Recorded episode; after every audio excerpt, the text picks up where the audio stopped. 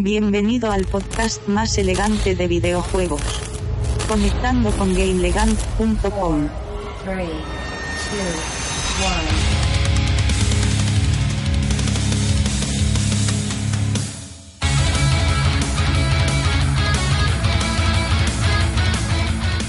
1. Muy buenas amigos y amigas, saludos cordiales de Lorenzo Bravo y bienvenidos al podcast semanal que os trae GameElegant.com.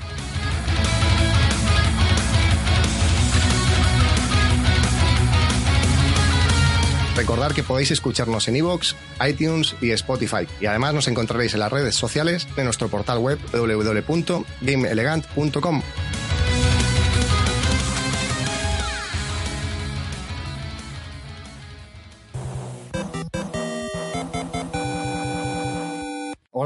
jugadores y jugadoras, bienvenidas a la nueva temporada del podcast que nos trae GameElegant.com. En esta temporada esperamos cumplir con nuestra, con nuestra cita eh, semanal y traeros pues, las noticias, los análisis y las reviews que vayamos pues, escribiendo y publicando en la revista. Y, y además vamos a ser un podcast bueno, pues, donde vamos a invitar a, a- a gente que no solo participa en la revista de Game Elegant, sino que viene de otras comunidades como Xbox, eh, de Diario RPG, Expediente Retro. Va a ser un, un, un podcast pues, eh, donde vamos a tratar diferentes géneros, todo tipo de juegos y cubriremos pues un espectro importante de- del mercado de los videojuegos y, bueno, pues esperamos como siempre que os guste y, y siempre hacemos el recordatorio, pero recordar que lo hacemos desde, desde el tiempo libre, desde el hobby y que esperamos que, que lo recibáis de esta forma, ¿no?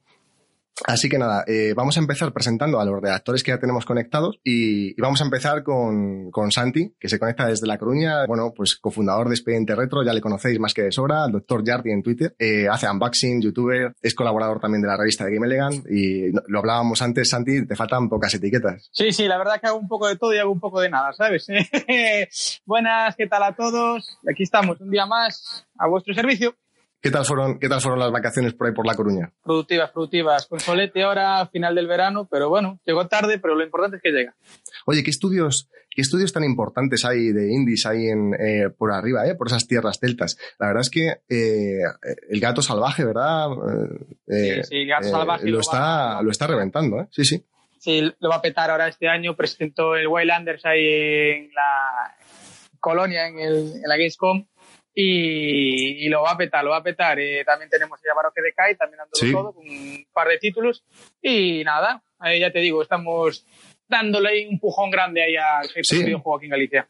Sí, sí, la verdad es que mm, impresiona ver todo el, todo el núcleo que se está creando allí en, en Galicia respecto a- al mundo indie. Y, y bueno, oye, tienes un viaje a Japón, ¿no? La, la semana que viene o ¿cuándo te vas? No, no, más tarde, ¿no? En- Más tarde, más tarde. Tenemos la Madrid Game Week, que ahí estaré. Espero veros a mucha gente de- del Twitter, a ver y conoceros, poneros cara. Y, y nada, y justo después, el domingo, estaré yo el viernes y sábado en la Madrid Game Week. Y el domingo me iré para Tokio con mi otro amigo Miguel de, de Expediente Retro a, a coger material para la próxima temporada de Expediente Retro. Oye, pero no, eh, ¿vas a, a la Tokyo Game Show o, o la, la vas No, a no. cubrir? No. No, no, no, no me coincido, no me coincido, no me coincido. Ostras, qué a- putada. Que por poquito, ¿eh? Además. Ya, por- pero bueno, ¿qué se, le, qué se le va a hacer? ¿Qué se le va a hacer? Vamos a a- ver qué podemos comprar y dónde nos podemos instruir ahí con los senseis del retro japoneses. Muy bien, muy bien. Y desde México tenemos a Super Gil de Diario RPG, nuestro, nuestro experto en, en- en juegos de género RPG. ¿Qué tal, Super Gil? ¿Cómo estás? ¿Cuánto tiempo? Bien, bien, ya tenía tiempo, eh, teníamos tiempo que ya no estábamos, pero aquí estamos de nuevo con fuerzas renovadas y muy contento eh, de regresar en esta nueva temporada. Ya hacía falta hablar otra vez acerca de los que hay. Pues muy bien, pues nosotros encantados de contar contigo otra vez. Y, y nada, que algún RPG calentito de- del verano, ¿o ¿te has viciado alguno o has descubierto alguno nuevo que, que mencionar? o? Oh, ahorita ando en un pozo sin fondo que más rato voy a comentar, pero Vale, este será para tema de, de más tarde. muy bien. Muy bien, al Torchlight eh, 2 de Switch, ¿has podido darle un tiento o no has tenido ocasión? Oh, No, no, no, he- no lo he jugado, fíjate, pero se ve muy bueno y ha tenido muy buenas críticas. Tú hiciste una reseña o estás haciendo la reseña. Estoy, estoy con ella, estoy con es ella. spoiler, ¿eh? Sí, sí, se ve bien. Pero, y además este, sí. Ahí Panic Button ha hecho, ha hecho un buen port y, y la verdad es que se agradece, se agradece tener este juego en Switch. Y, y bueno, pues hoy por primera vez eh, se conecta nuestro, nuestro máster de los juegos de terror y horror survival desde México también. ¿Qué tal, Tato? ¿Cómo estás? Bienvenido. A ver, Me da mucho gusto estar aquí en esta nueva temporada del podcast. Muchas gracias. Muy bien. ¿Qué tal, qué tal eh, las vacaciones? Porque a, juegos de terror no han faltado este verano. ¿eh? Han salido ahí, vamos, además han salido casi todos el 30 de, agosto. teníamos ahí Man of Medan y Blair Witch, que ya hablaremos después de, estos juegos, pero, pero vamos, que, que no te faltan. Se, se, dejaron venir toda la, la, camada de los buenos juegos. Falta el más terrorífico. Falta el más terrorífico y Luigi Mansion 3. Oh, qué juegazo, qué, qué ganas, tío. Eh, la verdad es que... juego también se ve muy hermoso, se ve muy, muy, muy bonito ese juego. Sí, además en la última Nintendo Direct pudimos ver eh, modo multijugador también para, para Luigi's Mansion y la verdad es que, joder, yo le tengo muchas ganas al juego. La verdad es que el Nintendo Direct, luego hablaremos, pero este último Nintendo Direct ha sido, yo, para mí, si no el mejor, uno de los mejores, ¿eh? Muy cargadito de noticias, muy, muy cargadito. Ha, metido mucha chicha, ha metido mucha chicha y se agradece, la verdad. Pues oye, como siempre, vamos a presentar la estructura del podcast, que bueno, viene siendo la misma que ya, que ya hemos traído en los, episodios previos, pero bueno, vamos a comentarla para, para que todo, para que no nos perdamos. Vamos a empezar con, repasando pues las noticias que hemos seleccionado para, para hoy.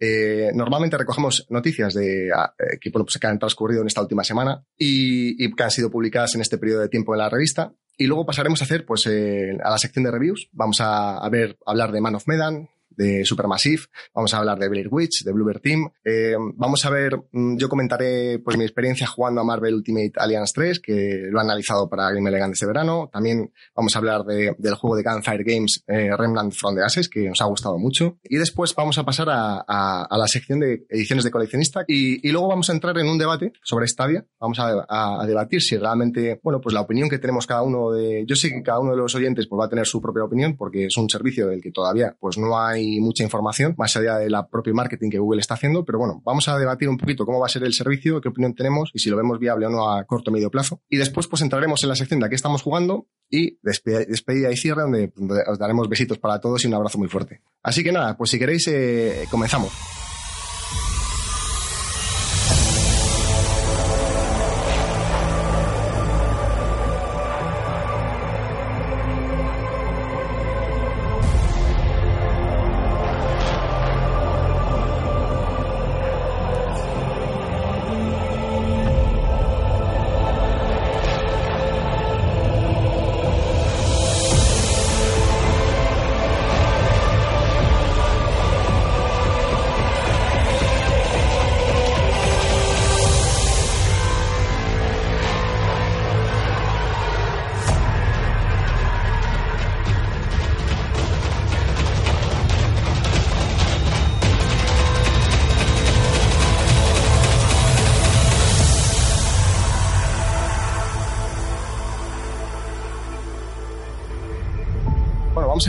Al, al, último Nintendo Direct, que como hablábamos antes, pues ha sido muy, muy intenso. Y aquí Blizzard nos, nos anunciaba el lanzamiento de un Overwatch para Switch, una edición legendaria. Y bueno, no sé si, si vosotros, había mucha gente con mucho hype con este juego. De hecho, en, los días previos, no sé si lo escuchasteis en Twitter, pero bueno, ya mucha gente quería, quería un Overwatch como fuese en Switch. Y, y yo, la verdad es que, para seros sincero, pues eh, cuando lo vi en el Nintendo Direct fue como un subidón. Dije, dije pues qué bien, ¿no? me, me, apetece un Overwatch en Switch, pero es un juego que, que lleva ya dos años en el mercado y ahora vamos a hablar de dos declaraciones que, que han hecho, pues, productores de Blizzard y, y, incluido el director de comunicaciones, que fue, fueron como dos martillazos en la cabeza de, de pronto se desinfló por completo pues toda la ilusión que yo tenía en, esta, en este port para Switch que, además está haciendo Iron Galaxy. ¿Le dais alguna al Overwatch?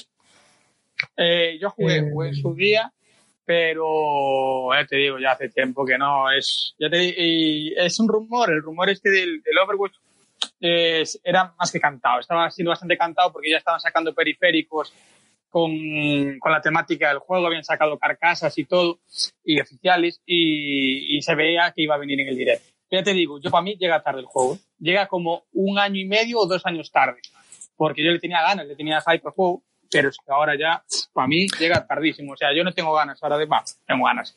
No, no me llama tanto como me llamaría. Y además, como viene en su versión física, que viene sin cartucho ni nada, que eso da también Eh, ahí te quería ver, sí, sí. Efectivamente, esto lo hemos hablado muchas veces, pero sí. Eh, y además, pues justo respecto a eso, los productores de los productores de Blizzard, que bueno, son dos de los máximos responsables de, la versión de para Switch, que son Wes Janai y Matthew Hawley, han hecho una declaración diciendo que, claro, que al tratarse de un juego como servicio que actualizan cada mes, que bueno, que no crean oportuno y que crean casi más práctico, pues gestionarlo a través de formato digital, ¿sabes? Y claro, esto es un poco contradictorio, porque si realmente tú piensas eso, ¿qué haces sacando una versión física? Es más que nada como que para tener la, la, gente que, que, ama tener las cajas de los coleccionistas, es como que para tener tu cajita ahí en tu repisa nada más. Sí, pero tienes la caja y no tienes tu cartucho. Claro, es que no sé, yo mira, yo soy, yo, soy coleccionista, pero es eso, yo quiero tener el cartucho también o el disco o algo, aunque después tenga que descargar, ¿sabes? Pero tenerlo hago y para mí la caja no la quiero. Hay mucha gente que se dedica a vender cajas sueltas, ¿sabes? O vender solamente la caja ah. para que la tengas en la repisa. Yo a mí, ahí como coleccionista no me llama nada, la verdad. Es que es justo eso, porque al final dices, a ver, para, para, para el que quiera la copia física, al final eh, que le metan un, un, código de descarga mm, es un bajón. O sea, quiero decir, no le estás contentando a ese, a, ese, a ese cliente. Y a los que esperan una copia digital, no creo que se compren el físico para coger el cupón y descargárselo, porque me parece, sí, a lo mejor por tener la caja. Pero bueno, que se quedaron un poco a medias, ¿no? Y luego además, ya, si vamos un poquito más lejos, pues de eh, enterarnos de esto, pues al final sale Nazi Faras también, de, que es otro director de comunicación de Blizzard, diciendo que el juego va a funcionar solo a 30 frames por segundo en Switch, en modo 720 y también fijo a 30 frames por segundo, pero a 900p una vez anclada la consola. O sea, no, no alcanza a 1080 siquiera el juego. Entonces, claro, esto también en un juego como Overwatch, que está muy orientado al juego social, que, está muy orientado a, la competición, a, eh, pues es que te quedas un poquito también de diciendo, bueno, pues como se, como se habilite el, el, crossplay, el, crossover entre plataformas, mmm, voy a jugar en desventaja contra la gente de PlayStation, de PC, pero es que además, no contentos con eso, también sabemos que, que no vas a poder recuperar tu perfil con tus estadísticas. O sea, si has estado jugando al juego dos años y has evolucionado, tienes un término indexical dentro del juego, unas, unas propiedades, pues eh, esa las pierdes por completo y tienes que empezar desde cero. Entonces quiero decir que, joder, este juego, pues bueno, pues es un por así, de aquella manera, a mí no me ha dejado un poco con sabor agridulce. Yo le veo solamente una cosa positiva, y es que me va a sacar, yo este año vuelvo al Call of Duty y me va a sacar todos los niños ratas de encima y se van a ir para el Overwatch. Eso es lo único bueno que le veo. Yo pienso que aquí es, es este más bien celebrar el, el, esfuerzo que se está haciendo, ¿no? Por llevar el, el juego a, a Switch, porque pues de por sí Switch ya cuenta con un juego parecido, ¿no? Paladins. Sí, es verdad. Sí. Entonces, pues yo siento que más bien celebrar eso, ¿no? Que se hace el intento y pues sí, cuando sabes, si se abre el crossplay, que no lo hicieran, pero como dices tú, los está ese pequeñísimo problema. Entonces, pues a ver cómo, cómo le va, porque de ser así no, no va a vender mucho. Claro, es que el jugador de Overwatch yo creo que es un jugador que no es de, no es un jugador de tener solo la Switch. O sea, quiero decir, es un jugador que tiene el PC, que tiene, ah. que tiene otras consolas y, y que, que la Switch le podría venir bien para decir, oye, pues mira, pues me voy de excursión, me voy de vacaciones, me llevo la Switch y le pego un poco al Overwatch porque sé que todo lo que avance ahí, pues lo voy a poder recuperar desde la otra consola o desde el PC o de otra plataforma. Que a estas alturas del partido yo creo que una empresa como Blizzard, pues yo creo que podría tener esto más, más maduro, no sé, o más solucionado. No sé si estos son impedimentos de Nintendo o, es más un tema de, Blizzard, no lo sé. Quien está haciendo el port es una garantía, porque sí, Iron Galaxy, que también hizo el port de Skyrim, y, bueno, pues es una, es una garantía de que el port pues, va a estar bien hecho.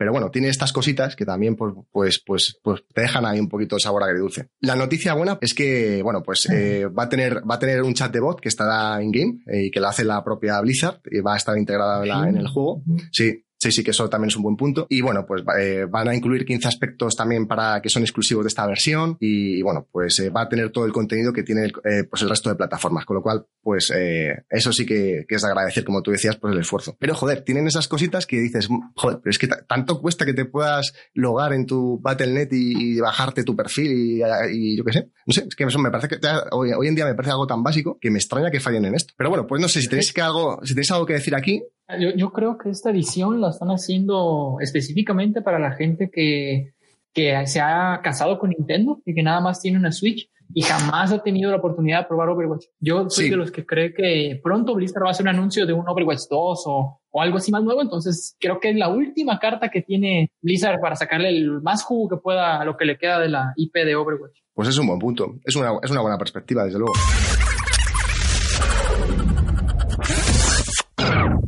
Pues bueno, pues vamos a pasar a hablar de Electronic Arts y BioWare con, con Anthem y unas declaraciones que han hecho Casey Hudson. Y bueno, bueno, básicamente lo que ha venido a decir es que, que bueno, que siguen, que siguen invirtiendo en el juego, que sabéis que Anthem pues tiene una, base de usuarios activa muy, muy baja ahora mismo. O sea, no, no creo que llegue ni a, ni, ni a los 2.000 usuarios activos. O sea, es una, está por, muy por debajo de, Fallout 76, por ejemplo, y otros juegos de, no están ni entre los 50 primeros juegos de Xbox, de Xbox One. O sea, que están en un estado, pues como de, la, de latencia ahí, como hibernados, ¿sabes? Pero, y bueno, eh, desde Bioware pues se dice que siguen apostando por el juego, le están contentos con la respuesta que ha tenido la comunidad al evento de Cataclismo, que, que, bueno, que, parece que ha tenido bastante, bastante tirón, pero bueno, que aún así, mm, no sé qué opináis vosotros de Anthem, pero se va a tener que transformar bastante si quieren, si quieren entrar a jugar en, eh, con, con, con, otra, con otros looter shooter y más como tipo Fortnite, ¿no? Eh, que ya están muy establecidos. Es que no sé si Anthem tiene su espacio, no sé cómo veis esto vosotros. Yo creo que la comunidad ya, como lo ve un juego, digamos, entre comillas, viejo, creo que no va a repescar. ¿eh? Hay es muchos juegos que van saliendo con la misma tema, bueno, temática, entre comillas, el mismo tipo de juego, y eso queda anticuado, yo creo que no, no, no consiguen repescar. Sí, mira, eh, Anthem tiene un gran problema que no se ha sabido definir qué es lo que quiere ser. El juego se ve muy bien, el juego es, es divertido las primeras horas, pero está entre ser un, un RPG con una historia y está entre ser un looter shooter. Y entonces como que está en esa división dejado que eh, misiones muy repetitivas, este, se ve muy bonito y todo, pero la verdad a los, ¿qué te dirá? A la, a la hora tú estás así como de, tengo que volver a matar otros 20 de los mismos, oh, tengo que ir a recoger tantas cosas. De sí. Yo creo que, yo, yo creo que ya en, este, en, yo creo que en este punto eh, lo, lo, tiene complicado. Yo creo que e incluso veo, no sé, ellos hablan de años incluso, o sea, de florecer en los próximos años, o sea, que ellos también son conscientes del... Pero es que incluso a lo mejor necesitan transformarse y cambiar de, no, de marca, de nombre y, y, de estrategia, porque yo, yo les veo ya un poquito que se han quedado fuera del partido, sinceramente. A lo mejor en la siguiente generación están esperando para, para dar otro golpe encima de la mesa, pero también con la nueva generación de consolas el año que viene, que también puede ser parte de la estrategia y reutilizar un poco ya todo el... el juego que sigue. Sí, ¿verdad? Así sí, que nada. Preparan lo que sigue, ya que este lo dejen por la paz, porque hay, hay, hay demasiada saturación de ese tipo de juegos, como decían bien, con, comparándolo con Hello Games, el, el juego de No Man's Sky. Es como ya, o sea, ya tienen su base de jugadores y dudo mucho que se incremente también. Ya se va a quedar con esos que son un tanto fieles, por así decirlo. Sí, además Hello Games ahí ha sabido afiliar a, su, a sus jugadores y, ha gestionado muy bien a la comunidad y vamos, que ahí mover a la masa de jugadores hacia... Lo veo complicado, la verdad.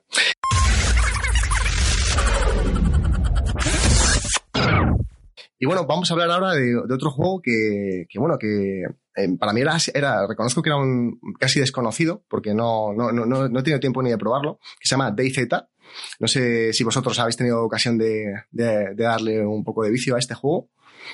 Yo, yo, no lo jugué, pero un amigo lo tiene y se ve divertido. Es como un Left 4 Dead, pero este, con mejores gráficos y un poco, no lo sé qué más divertido, pero sí se ve que en cooperativo se pone muy bueno, pero nunca me tocó jugarlo.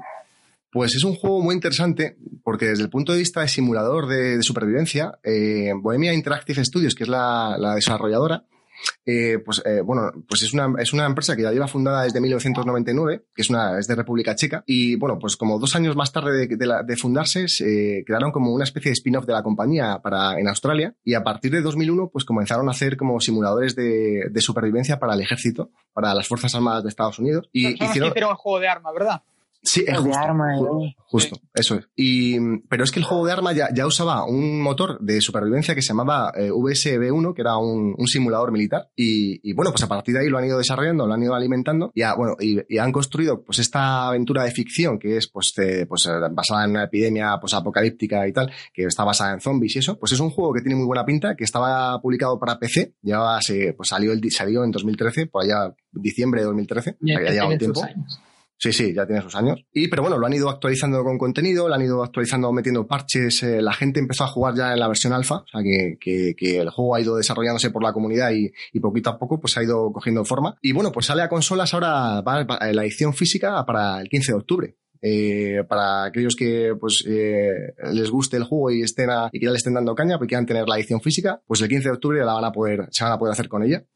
Y, y bueno, pues es un juego interesante que, por hablar un poquito de, de cosas, pues es un mundo abierto donde tú pues manejas a una persona, en, a un personaje, un avatar en primera persona. Y, y bueno, pues tienes que ir pues luteando por zonas rurales, por zonas de bosque, por zonas más eh, eh, urbanas. Y pues tienes que tener cuidado de muchas cosas como la alimentación, pues no mojarte en un ciclo meteorológico un poco aleatorio de si llueve, si nieva, puedes, puedes resfriarte, puedes cogerte gripes, tienes que hacerte con medicamentos. O sea, está, es un, es un survival en toda regla, en mundo abierto. Y luego el tema del zombie, pues el, el tema de los zombies, pues incluso le podemos calificar como un survival horror en mundo abierto. O sea que. Y, y bueno, pero bueno, que, que tendremos edición física. Esta, esta Soto no viene con, con cupón de descarga, ¿eh? es auténtica. Ah, bueno, bueno, eso está bien. No me gusta que no Menos haya mal, para- menos mal. Ah, Sí, sí, sí. No me gusta que no haya versión para Switch, pero bueno, ¿qué se le va a hacer? No se puede. Bueno. Bueno, pues esta, eh, fijaros que el estudio pues ha ido creciendo y ahora pues tiene 140 personas. Hay, es, un- es un estudio majete, o sea que no, el juego está ahora en manos de un estudio maduro y con, y con músculo para poder seguir evolucionando el juego, o sea que tiene buena pinta.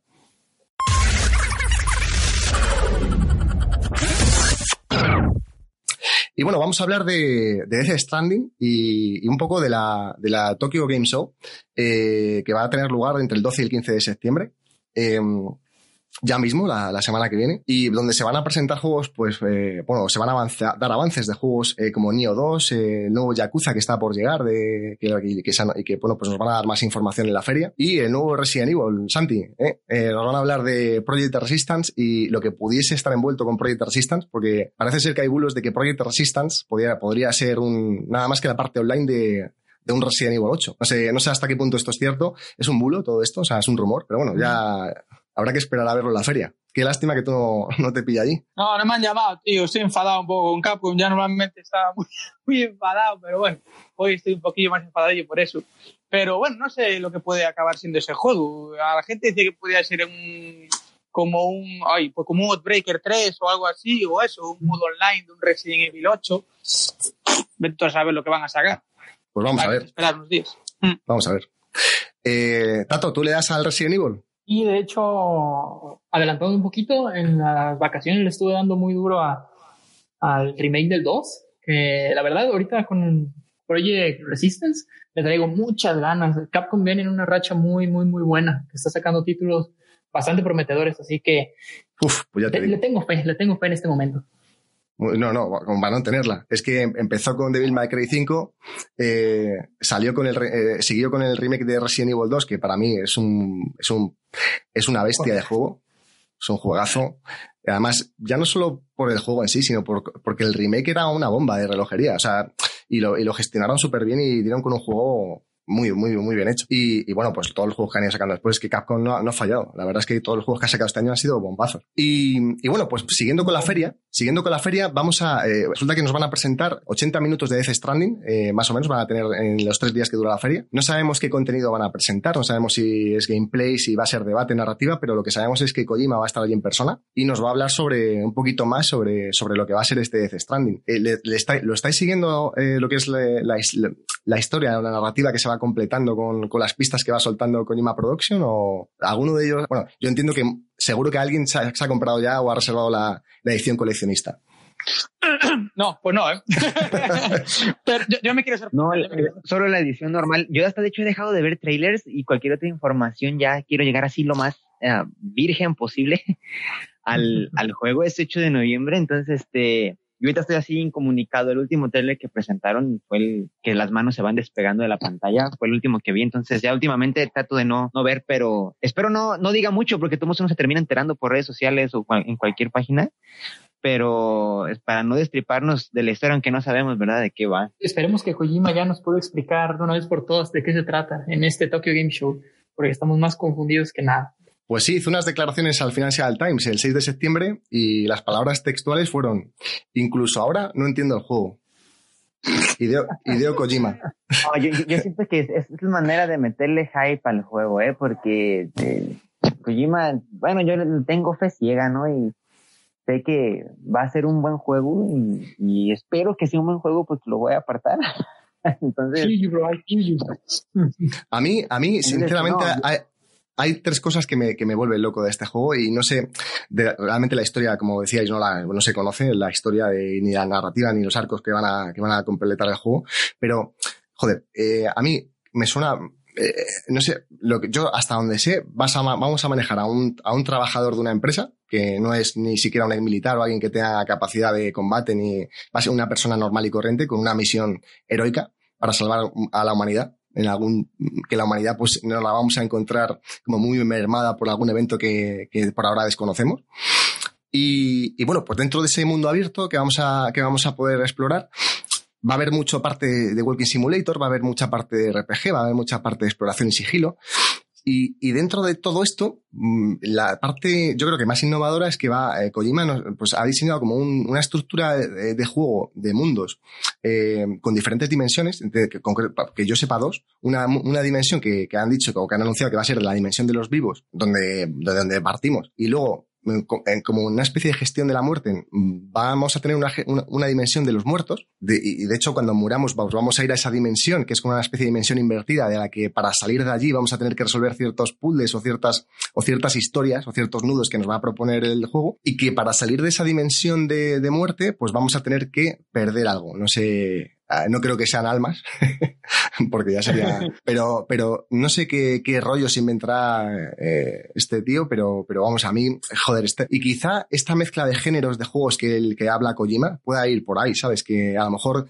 eh, pueda mostrarnos unos géneros en una dimensión y otros géneros en otra, en la otra, y, y mezclarlos todos para, para, para luego envolverlo de una historia narrativa que, joder, eh, que tiene muy buena pinta. No sé si habéis visto el elenco de actores, pero aparte de Norman Reedus, que es el más conocido. Una pasada, eso es una pasada de actorazos que está manejando la producción Hostia, Kojima. Es que, es que, vamos a ver, Matt Mikkelsen es un tío que ha ganado, eh, eh, bueno, mejor actor en el, Festival de Cannes de 2012. A mí me encantó el papel que hizo en Aníbal Lecter. Eh, no sé si habéis visto la serie, pero hace un papelón para mí. Pues es lo amo. Lo amo, Aníbal.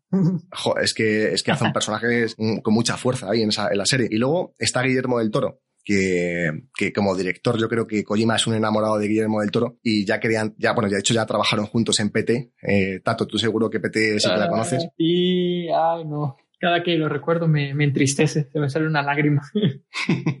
eh, que tendremos 80 minutos de Death Stranding en la, en la Tokyo Game Show y, y, bueno, mira, pues ya eh, seguro que podemos avanzar otro poquito. Y además ya estaremos a un mes de, de, lanzamiento, porque este juego sale, sale en noviembre, o sea que a principios de noviembre, 8 de noviembre, ¿no? Salía el juego. El 8 de noviembre ya se, eh, se supone, entre comillas, que ya va a salir, porque como con la información que se ha visto, igual y lo retrasan tal vez. No, no, no, no, no, ni En show se va a saber.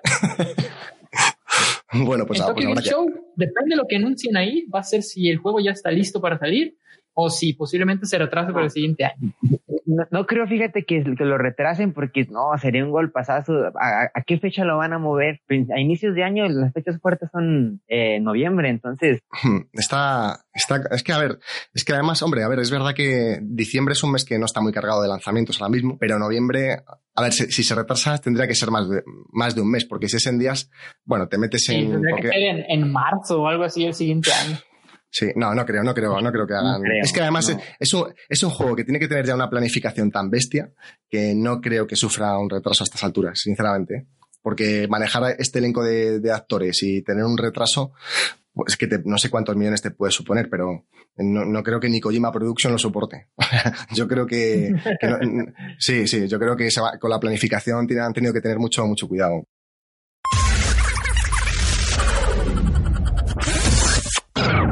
Eh, vamos a pasar a, a, la siguiente para anunciar que, que llegan pues, un nuevo, una nueva partida plus a Days Gone que nos va a permitir. No sé si Days Gone es uno de estos exclusivos de PlayStation que le tenía muchísimas ganas. No sé por qué no al final no lo jugué y, y, y lo tengo sin jugar todavía. No sé si vosotros sí. lo habéis jugado, pero. Yo lo jugué, lo acabé, me ha gustado y venía con mucha reticencia el título porque por las redes sociales va, sido una criba de la hostia, que sí no sé qué, que tenía muchos bugs, que el juego era injugable. Yo lo he jugado y de los últimos sandbox me ha gustado bastante. Me ha gustado bastante. Es más, si digo una cosa, igual me mata todo el mundo aquí y, la, y por Twitter y por todas redes, pero me pareció más divertido que el Red Dead Redemption. Oh, no, no, Santi, ¿estás bien? Sí, tiene declaraciones fuertes, ¿eh? Acabas de provocar. No, fíjate, de, este, Days Gone es bueno, Es bueno, pero tiene mucho, tiene de lo que presumía en sus demos en el juego. Esas legiones de zombies eh, Ya, son, eso son sí. opcionales, este, no, o sea, no tienen tanta importancia, no tienen tanto peso y para mí fue lo que hizo que no estuviera tan bueno. Que Bueno, hay una, hay una legión ahí, que no me acuerdo que dónde coño era, una, un aserradero.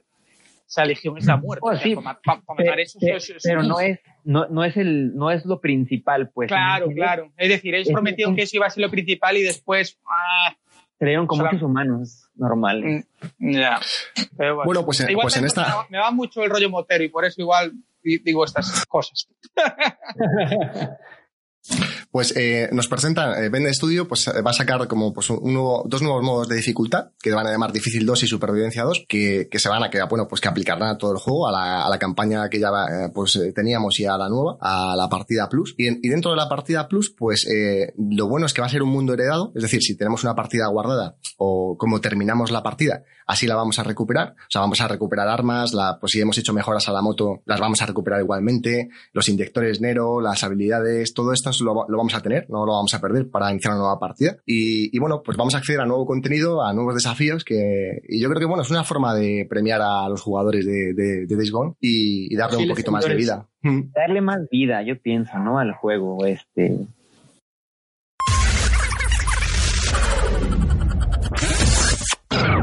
Pues espérate, porque si ahora hay muchos juegos, ahora con la, con la suscripción de- de Ubisoft, eh, por 14,99 euros al mes vas a tener eh, más de 100 juegos a tu disposición, Santi. ¿eh? Nuevos lanzamientos, Sí, sí, las últimas novedades. Un poquillo carilla esa suscripción. Yo la veo un poco carilla, pero bueno. A ver, es un menú, tío, es un menú, ¿sabes? Te vas a un día por allí, sales, te- no, no tienes ganas de hacer la comida, te vas a, te pillas un menú, 14,99.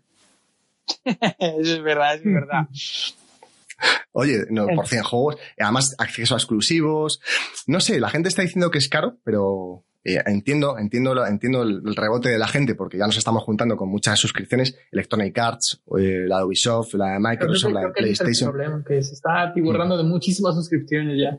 Sí, y aquí además cada, cada distribuidora desarrolladora al final pues lo que tendrá que hacer es eh, eh, pues eso, sacar brillo a sus exclusivos con la Es- tendencia es, que... es- esto más bien tienes que verlo a, a- como a largo plazo, ¿no? Porque así de corto si ves y dices el precio y dices mm, más opciones, hay más cosas, eh, te van a llegar juegos de golpe y van a ser mucho, no saber ni qué hacer. Entonces, este, tienes que verlo como que es como una inversión para decir, bueno, más adelante, quizás cuando acabe los que tengo y ahora sí pueda. con, con todo el verano que hemos tenido y, lo que queda de año, que no veis el mercado, de, ya, de cara, ya no hablo de cara a la prensa y de cara a los profesionales y tal, sino más de cara a los propios jugadores, ¿no veis que está un poco saturado el mercado de, de- de- de lanzamientos, de, de, de- de lanzamientos de triples A? Sí, y eso que era verano, ¿eh? que verano siempre se decía que era la temporada más, más light de lanzamientos y tal, pero es que llegan títulos por todos lados. Los coleccionistas ya no sabemos qué hacer. Yo, yo- yo voy a dejar de ser coleccionista ya, es que esto no,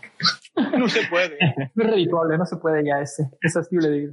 Yo lo veo simplemente en, en estas fechas, este, en mi lista de, de juegos de- que tengo eh, ap- apartados, salen uno cada semana. Luigi's Mansion, Dead Stranding y Pokémon. Sí, sí, es una Entonces pasada. digo- Septiembre y octubre es una pasada lo que salió. Entonces me pongo a pensar, digo, pues ¿cuál voy a jugar primero?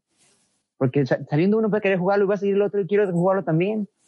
Y va a salir Pokémon y quiero jugarlo también. Entonces, este sí, o Sí, uno sí. de dos, o te, o te decantas por un género o por una consola, o te haces, te vas a meter, sabes que vas a entrar a algo que tienes que dedicarle tiempo porque pues un juego ya ahorita dura 50, 30, un 40 RPG, horas, pues, pues, entonces sí es de pensarse que sí está un poquito no saturado, pero pues hay más bien elección, ¿no? Por uno que ya es más arrebatado, pues ya es diferente. Sí. Sí, sí, no, no, al final hay que elegir, está claro. Además, eh, tampoco podemos trasladar a, a la gente pues esta ansiedad, ¿no? De tener que jugar todo eh, el día cero, ¿sabes? Que al final eh, los juegos los puedes disfrutar igualmente, vamos, años después. Fíjate, yo eh, lo, est- lo que estoy disfrutando del Torchlight 2 y, y lleva ya eh, casi 10 años en, en el mercado. O sea, que quiero decir que, que bueno, que, que ahí quedan, ¿no? Y, y que, y que, bueno, pues que no das abasto, o sea, es que al final tienes que elegir.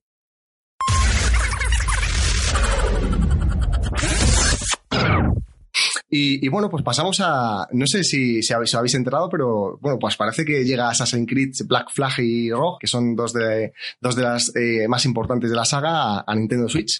Bueno, sale el 6 de diciembre, una edición exclusiva que va a salir por 50 euros. Eh, bueno, ya sabéis que las adaptaciones a Switch pues son como son. En cuanto a pues, modelados y texturas, pues bajará un poquito bastante eh, lo que es la estética del juego. Pero bueno, pero sí que aquí lo que nos ha prometido Ubisoft es que van a aprovechar las características de la consola portátil y que van a hacer uso del vibrador, de que, bueno, pues que vas- van a usar eh, la pantalla táctil, también le van a dar uso. Bueno, han adaptado un poquito la interfaz del juego a las características de la portátil. A mí, sí, Sí, Mucha, pa- mucha faja, pero al final nada. 50 Las pavos. cosas, sí, sí, son 50 Muy- pavos. Yo siento que- que son los juegos más malitos de Assassin's Creed. Sí, el 3 y el 4 son, bueno, y después, pues, es que hubo un, un bajón grande ahí en Assassin's Creed, ¿eh? Yo los, bueno, yo los tengo casi eh, todos en Play 4 y, bueno, menos el 1 que no salió, pero sí que hubo un bajón grande desde el 2, bueno, el 2 no está incluido, o sea, a partir del 3 hasta el Origins hubo un bajón malo, malo, ¿eh? Y eso que a mí, la, lo que es la temática, el mundillo del Syndicate, me llama mucho, pero se vino arrastrando y vino vino lastrando eso de sacar juego por año y acaba quemando una franquicia. Sí, les ganó el, el cochino dinero. Ahí la he dado, ahí la he dado.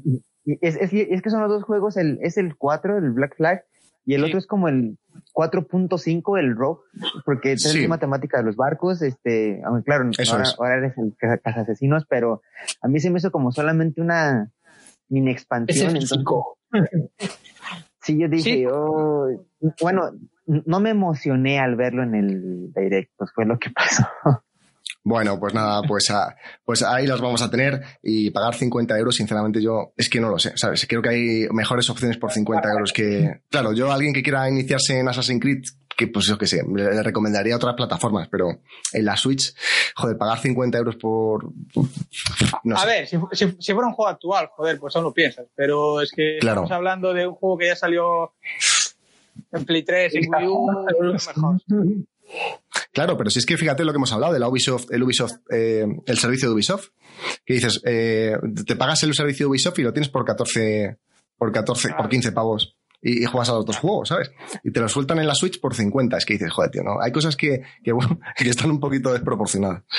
Es que es eso, es que además son juegos que te los encuentras, ya que sé, cuando está un poco de oferta, son juegos que te los encuentras por 12 euros. Claro. Yo me hice la Sí. colección en, en PlayStation 4 por 12 euros, ya te lo, ya lo digo, cada uno. Igual alguno pagué 20 euros como mucho, pero más no, o sea, no sé.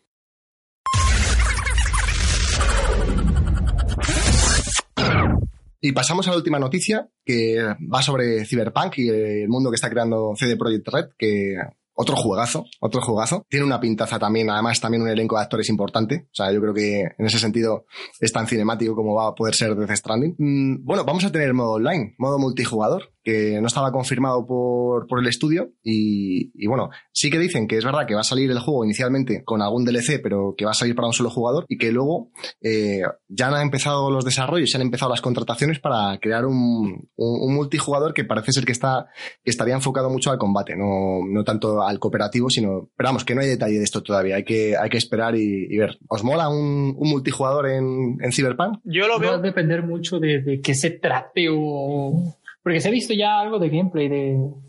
Pero eh, pareciera una historia muy lineal así sobre rieles. Entonces, trata del multijugador para ver si va a estar... hay que verlo, hay que verlo, porque como bien dicen que hay que ver sobre qué va a tratar, porque joder, tú el Cyberpunk, yo lo veía más como un juego multijugador que como un juego de campaña, ¿eh? O sea, estamos hablando de un juego de rol, tiene ahí todo su mundillo y tal, y que en un multijugador puede dar mucha, mucha chicha, tipo, un tipo como un vampiro enmascarado, ¿sabes?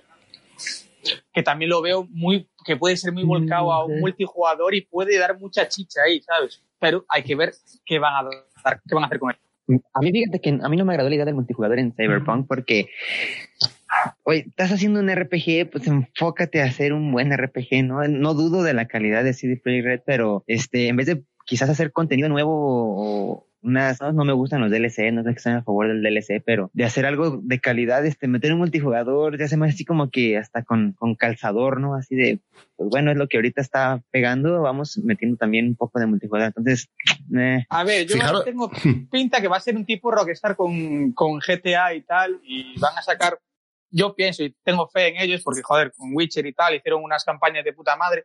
Incluso los DLCs y expansiones son buenísimos, son como las antiguas, que eran enormes y traían un montón de cosas. Entonces yo pienso que ellos, de primeras, como bien decía ahí Lorenzo, eh, sacarán el título con la campaña y después te irán metiendo en multijugador. Es, espero, y a ver que sea un poco así tipo GTA V, para meter un mundillo grande y extenso multijugador, pero bueno, sin, sin haber abandonado la campaña. O que sea algo aparte, ¿no? Que sea algo aparte de la campaña. ojalá, ojalá así, mejor así. Bueno, yo, yo, os digo, yo os digo una cosa, si me hacen un, un, lo que ha hecho Kojima en Death Stranding, que es un modo multijugador, eh, donde, que es cooperativo, pero que es asíncrono, o sea, que, que realmente muy tipo Souls, ¿no? Que, que realmente puedes dejar pistas escritas sobre caminos, rutas, y, y, puedes tirar recursos para que lo recoja pues otro jugador, pero que, que no tienen por qué estar conectados a mismo tiempo, sino que comparten un mundo, ¿sabes? Yo creo que este multijugador cooperativo en modo asíncrono, eh, pues en un, modo, en un mundo Cyberpunk 2077 eh, podría ir muy bien, porque el mundo abierto de Cyberpunk va a ser, ya sabemos que va a ser muy, no va a ser muy extenso, la extensión digamos que va a ser vertical. Eso es. Entonces yo creo que va a haber mucho rincón que explorar, va a haber mucha, mucho edificio que, que con mucho rinconcito, no sé, yo creo, va a haber mucho callejón, va a haber mucho distrito por ahí escondido, no sé, yo creo que mm, en ese sentido a lo mejor un cooperativo podría estar bien, pero lo que me ha chocado es que esté tan enfocado al combate. Entonces, esto es lo que vería más un multijugador como el que han metido en Death Stranding. Y bueno, pues hasta aquí con las noticias. Eh, vamos a darnos dos minutos de descanso y empezamos con, la, con las reviews.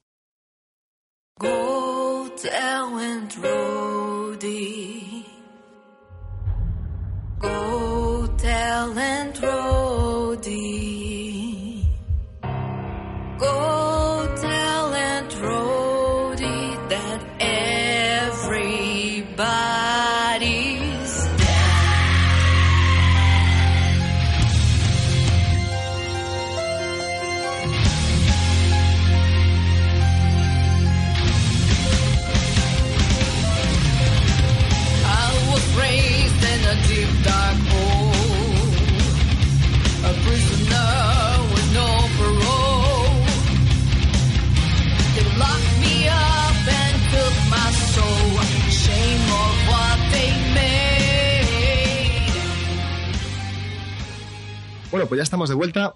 Vamos a comenzar con la sección de, de, reviews y vamos a empezar con, con, dos juegos que se estrenaron el 30 de septiembre y que, y que bueno, pues eh, yo no sé si, si, bueno, aquí tenemos la suerte de contar con Tato, que nos va a contar un poquito de qué, de qué van los dos juegos. Se trata de Blair Witch y de, y de Man of Medan. Eh, son dos juegos de, survival horror, pero yo creo que son muy, muy diferentes en, en, la aproximación que han seguido en su diseño y en su estructura. Eh, se diferencian bastante, yo creo, en, en, cómo están planteados incluso a futuro. Pero bueno, ahora nos va a hablar Tato de, de todo esto. Tato, ¿empezamos con Blair Witch o prefieres empezar con Man of Medan? Si quieres sacarle al Man of Medan. Vale, venga, pues empezamos con el, Man of Medan. Que yo lo que sé de esta, de esta antología de, Dark Picture, que, que, va, que va a estar compuesta de ocho capítulos, ¿no? Eso es lo que se sabe. Y que este es el primero de ellos. Se estrenó el 30 de agosto. Eh, está, se lanzó para PlayStation 4, Xbox One y PC. Y bueno, pues eh, los creadores son Supermassive Game, que ya hicieron un trabajo. Yo, Until Dawn, me lo fumé entero, me pasé todos los finales y fue un juego que disfruté muchísimo. Además, lo, lo además, lo disfruté yo y lo disfrutó mi mujer como espectadora, porque eh, la verdad es que era un juego muy cinematográfico y donde podías tomar decisiones y te das que además eh, te da mucho suspense y mucho, mucha tensión el juego. Y la verdad es que yo a este juego le tengo ganas. Lo que pasa es que me frena un poco, Tato, el hecho de que, que lo hayan fragmentado como en ocho capítulos, ¿no? ¿Esto, esto, esto cómo es? De hecho, creo que le diste muy bien a lo que decías, que creo que está planeado, Supermassive lo planeó para que fuera en partes y experiencias muy pequeñas como un Down, ya que el impacto y por el, el, hecho de que a la gente le gusta verlo. Y con todo el auge que hay ahorita de streamers, de, de gamers que hacen videos en YouTube, siento que es muy redituable hacer ese tipo de, de juegos. Pero para Supermassive Game, que hacer, en lugar de hacer un juego enorme, con, no sé, ¿qué te gustan? 50 horas de contenido. Dicen, no, pues mejor vamos a hacer 8 capítulos que tengan varias bifurcaciones para darle mucha rejugabilidad y con eso puedo vender 8 juegos diferentes. Y además de que tienen más tiempo para desarrollarlos y plantear bien toda la historia que quieren supuestamente contar con todos estos episodios. Pues si, desde luego, si os gustó Until Down, eh, para mí coges Until Down, le das cuatro vueltas como si fuese una valleta y lo que cae eh, es Man of Medan. básicamente. Con lo cual, Prácticamente, porque es un, lo que lo que lo que ha dicho el estudio es que en cada, ca- en cada capítulo van a mezclar como muchos géneros de terror. O sea, que van a empezar con, con terror en. Me parece que en Man of Medan ya introducen algo de terror en barco. eh, mucho terror psicológico, pero que van, a, que van a gestionar como muchos géneros, ¿sabes? Y que en cada capítulo van a, van a, van a, van a mezclar dos o tres. Entonces, bueno, la propuesta desde luego es interesante.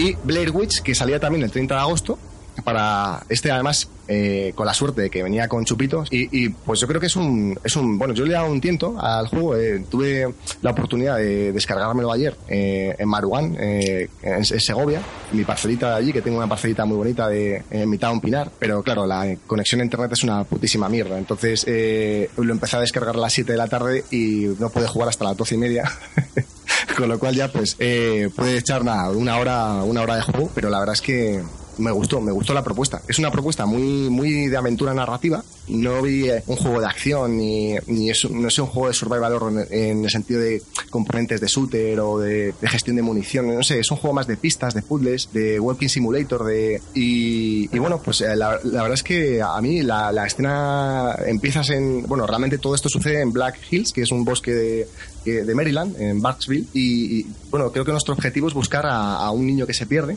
Eh, todo esto sucede dos años después de lo que sería la, aventura cinematográfica. Y, bueno, nosotros somos un personaje que yo no sé muy bien porque no me ha dado tiempo a ver mucho la historia, pero parece ser que somos un ex policía que, que no sé por qué nos animamos a, colaborar en la búsqueda de, este niño. Y bueno, pues tenemos como una especie de teléfono móvil con el que podemos contactar con nuestra señora esposa que está a kilómetros de nosotros. Eh, tenemos a nuestro perro que nos acompaña siempre y que, que bueno, en la primera escena nos, se, se, nos ve a nosotros y a nuestro perro en el asiento del pasajero. Y, y bueno, al final el perro pues tiene un papel importante en lo que es el, el, el gameplay y, y, tiene un peso narrativo también.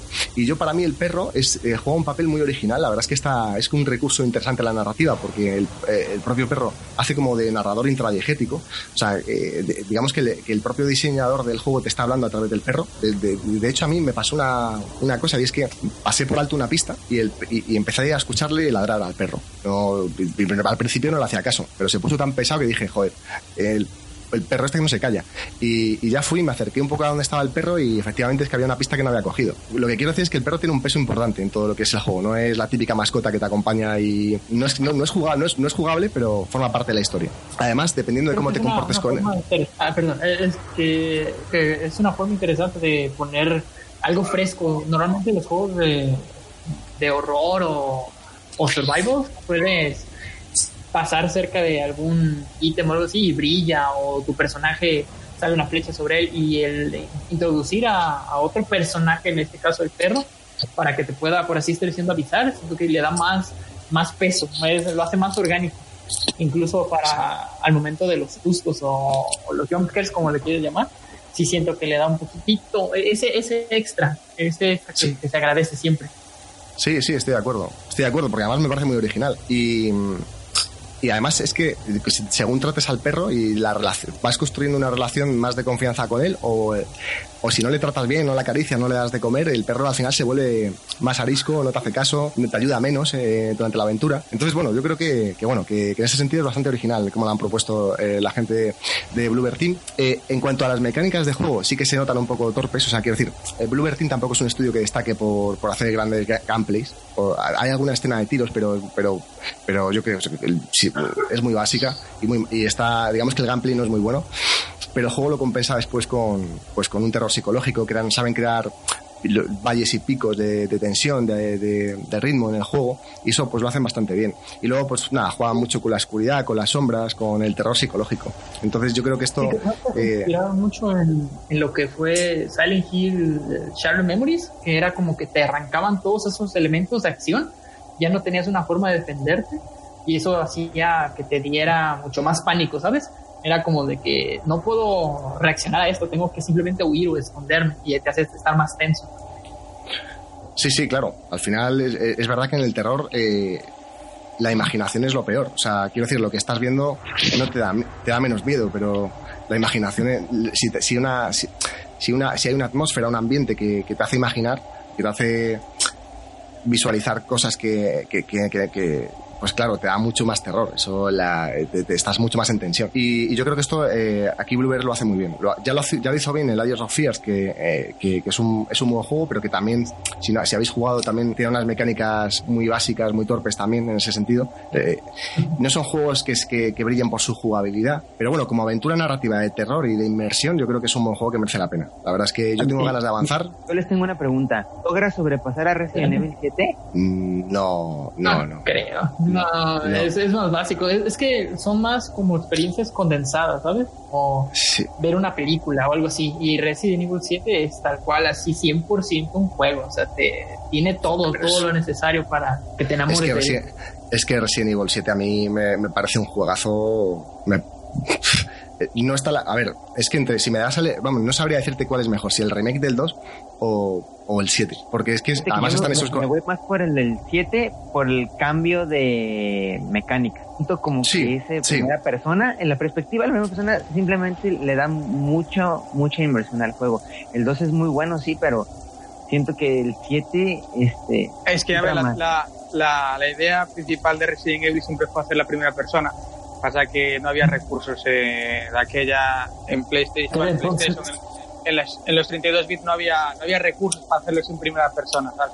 Eh, eso, que tengo una teoría que con cada trilogía eh, sacan como un nuevo tipo de tipo de juego. Quiero decir, Resident Evil 1, 2 y 3 Nemesis era como una vista eh, con cámara fija en tercera persona y con el 4 y 5 y 6 hicieron una vista en tercera persona sobre el hombro, con la cámara sobre el hombro. Y ahora pienso que en el 7, 8 y futuro 9 eh, van a de, de decantarse por una cámara en primera persona. Es lo que pienso yo que puede salir en el futuro Resident Evil.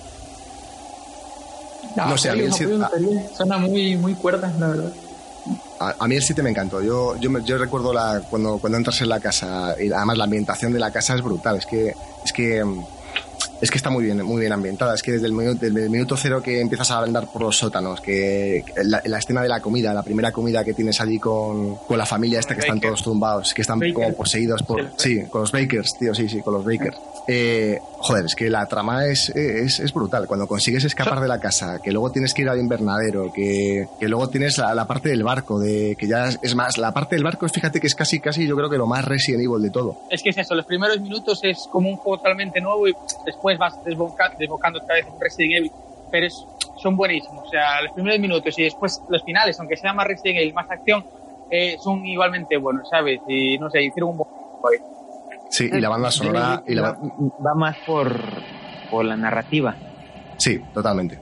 Blair Witch es una aventura narrativa con muy buena inmersión, lo que hemos hablado, que juega muy bien con, los, con, con la ambientación, juega muy bien con, con, el sonido también. La verdad es que es un juego que juega bien con el sonido. Pincha en la parte de jugabilidad en algunas partes. Eh, visualmente se ve bien el juego, salvo algunas, tiene partes también que se ven mejor que otras, pero en general es bastante disfrutable la parte estética y visual. En la parte de música, pues tampoco es que, no, no, por ahora yo no, en lo que he jugado tampoco me ha parecido que destaque mucho. Y bueno, sobre todo, eh, tiene, también parten con una ventaja, que es que joder, todo el mundo conoce a, a la bruja de Blair. A, o sea, a nadie le gustaría estar tomando unas bravas en una terracita y tener sentada a la bruja de Blair al lado, ¿sabes? Entonces, claro, ese personaje ya ellos lo heredan, de la, de, de, es un personaje transmedia que da miedo, la gente ya lo conoce, con lo cual ya eso también ayuda a que el juego pues eh, sea, sea, interesante y luego pues eh, estar en el bosque de Black Hills y tal y, y, lo bien que lo recrean y yo creo que esa parte la, la, verdad es que está muy bien hecha y lo que hablábamos lo de la mascota del perro también pues está muy original y los puzzles son algunos de ellos son algunas veces frustrantes. Yo por ahora no me he atascado pero sí que sí que he leído por ahí análisis de que hay puzzles que, que muchas veces te sientes como perdido que no sabes por dónde continuar y eso sí que lo tiene. Y luego es una aventura narrativa que no dura más de 6-7 horas bueno, pues eh, y esto, y esto de, de, Man of Medan y de Blair Witch. Yo, son dos juegos que me gustan, sobre todo Blair Witch es que es un juego que, joder, que te viene con el Game Pass, que con el Game Pass Ultimate es que lo tienes ahí y merece la pena. Yo creo que la experiencia merece la pena. Y de Man of Medan, pues lo que hablábamos, pues sí, yo creo que también, porque a, que, a nada que te guste el terror, pues eh, que te vayan metiendo. Lo que pasa que Man of Medan, por lo que he oído, es mucho de Quick Time Events. O sea, no, la parte jugable es mucho de Quick Time Events. Entonces, bueno, tiene que gustarte también todas estas aventuras narrativas. O sea, tiene que gustarte el terror. Suele ser más que nada como una aventura interactiva. O sea, como tomando decisiones. Y lo, lo quisieron hacer muy cinematográfico. Entonces, creo que es también para esas personas que, pues, pero a lo mejor no tienen mucha habilidad, pero pues quieren disfrutar de un buen juego de. Claro, efectivamente. Pues nada, pasamos a Marvel Ultimate Alliance 3, que es un juego que, que jugué, que bueno, de, que desarrolla Team Ninja y que distribuye Koei Tecmo. Em, es exclusivo de Switch y lo podéis encontrar por eh, unos módicos 50 euros.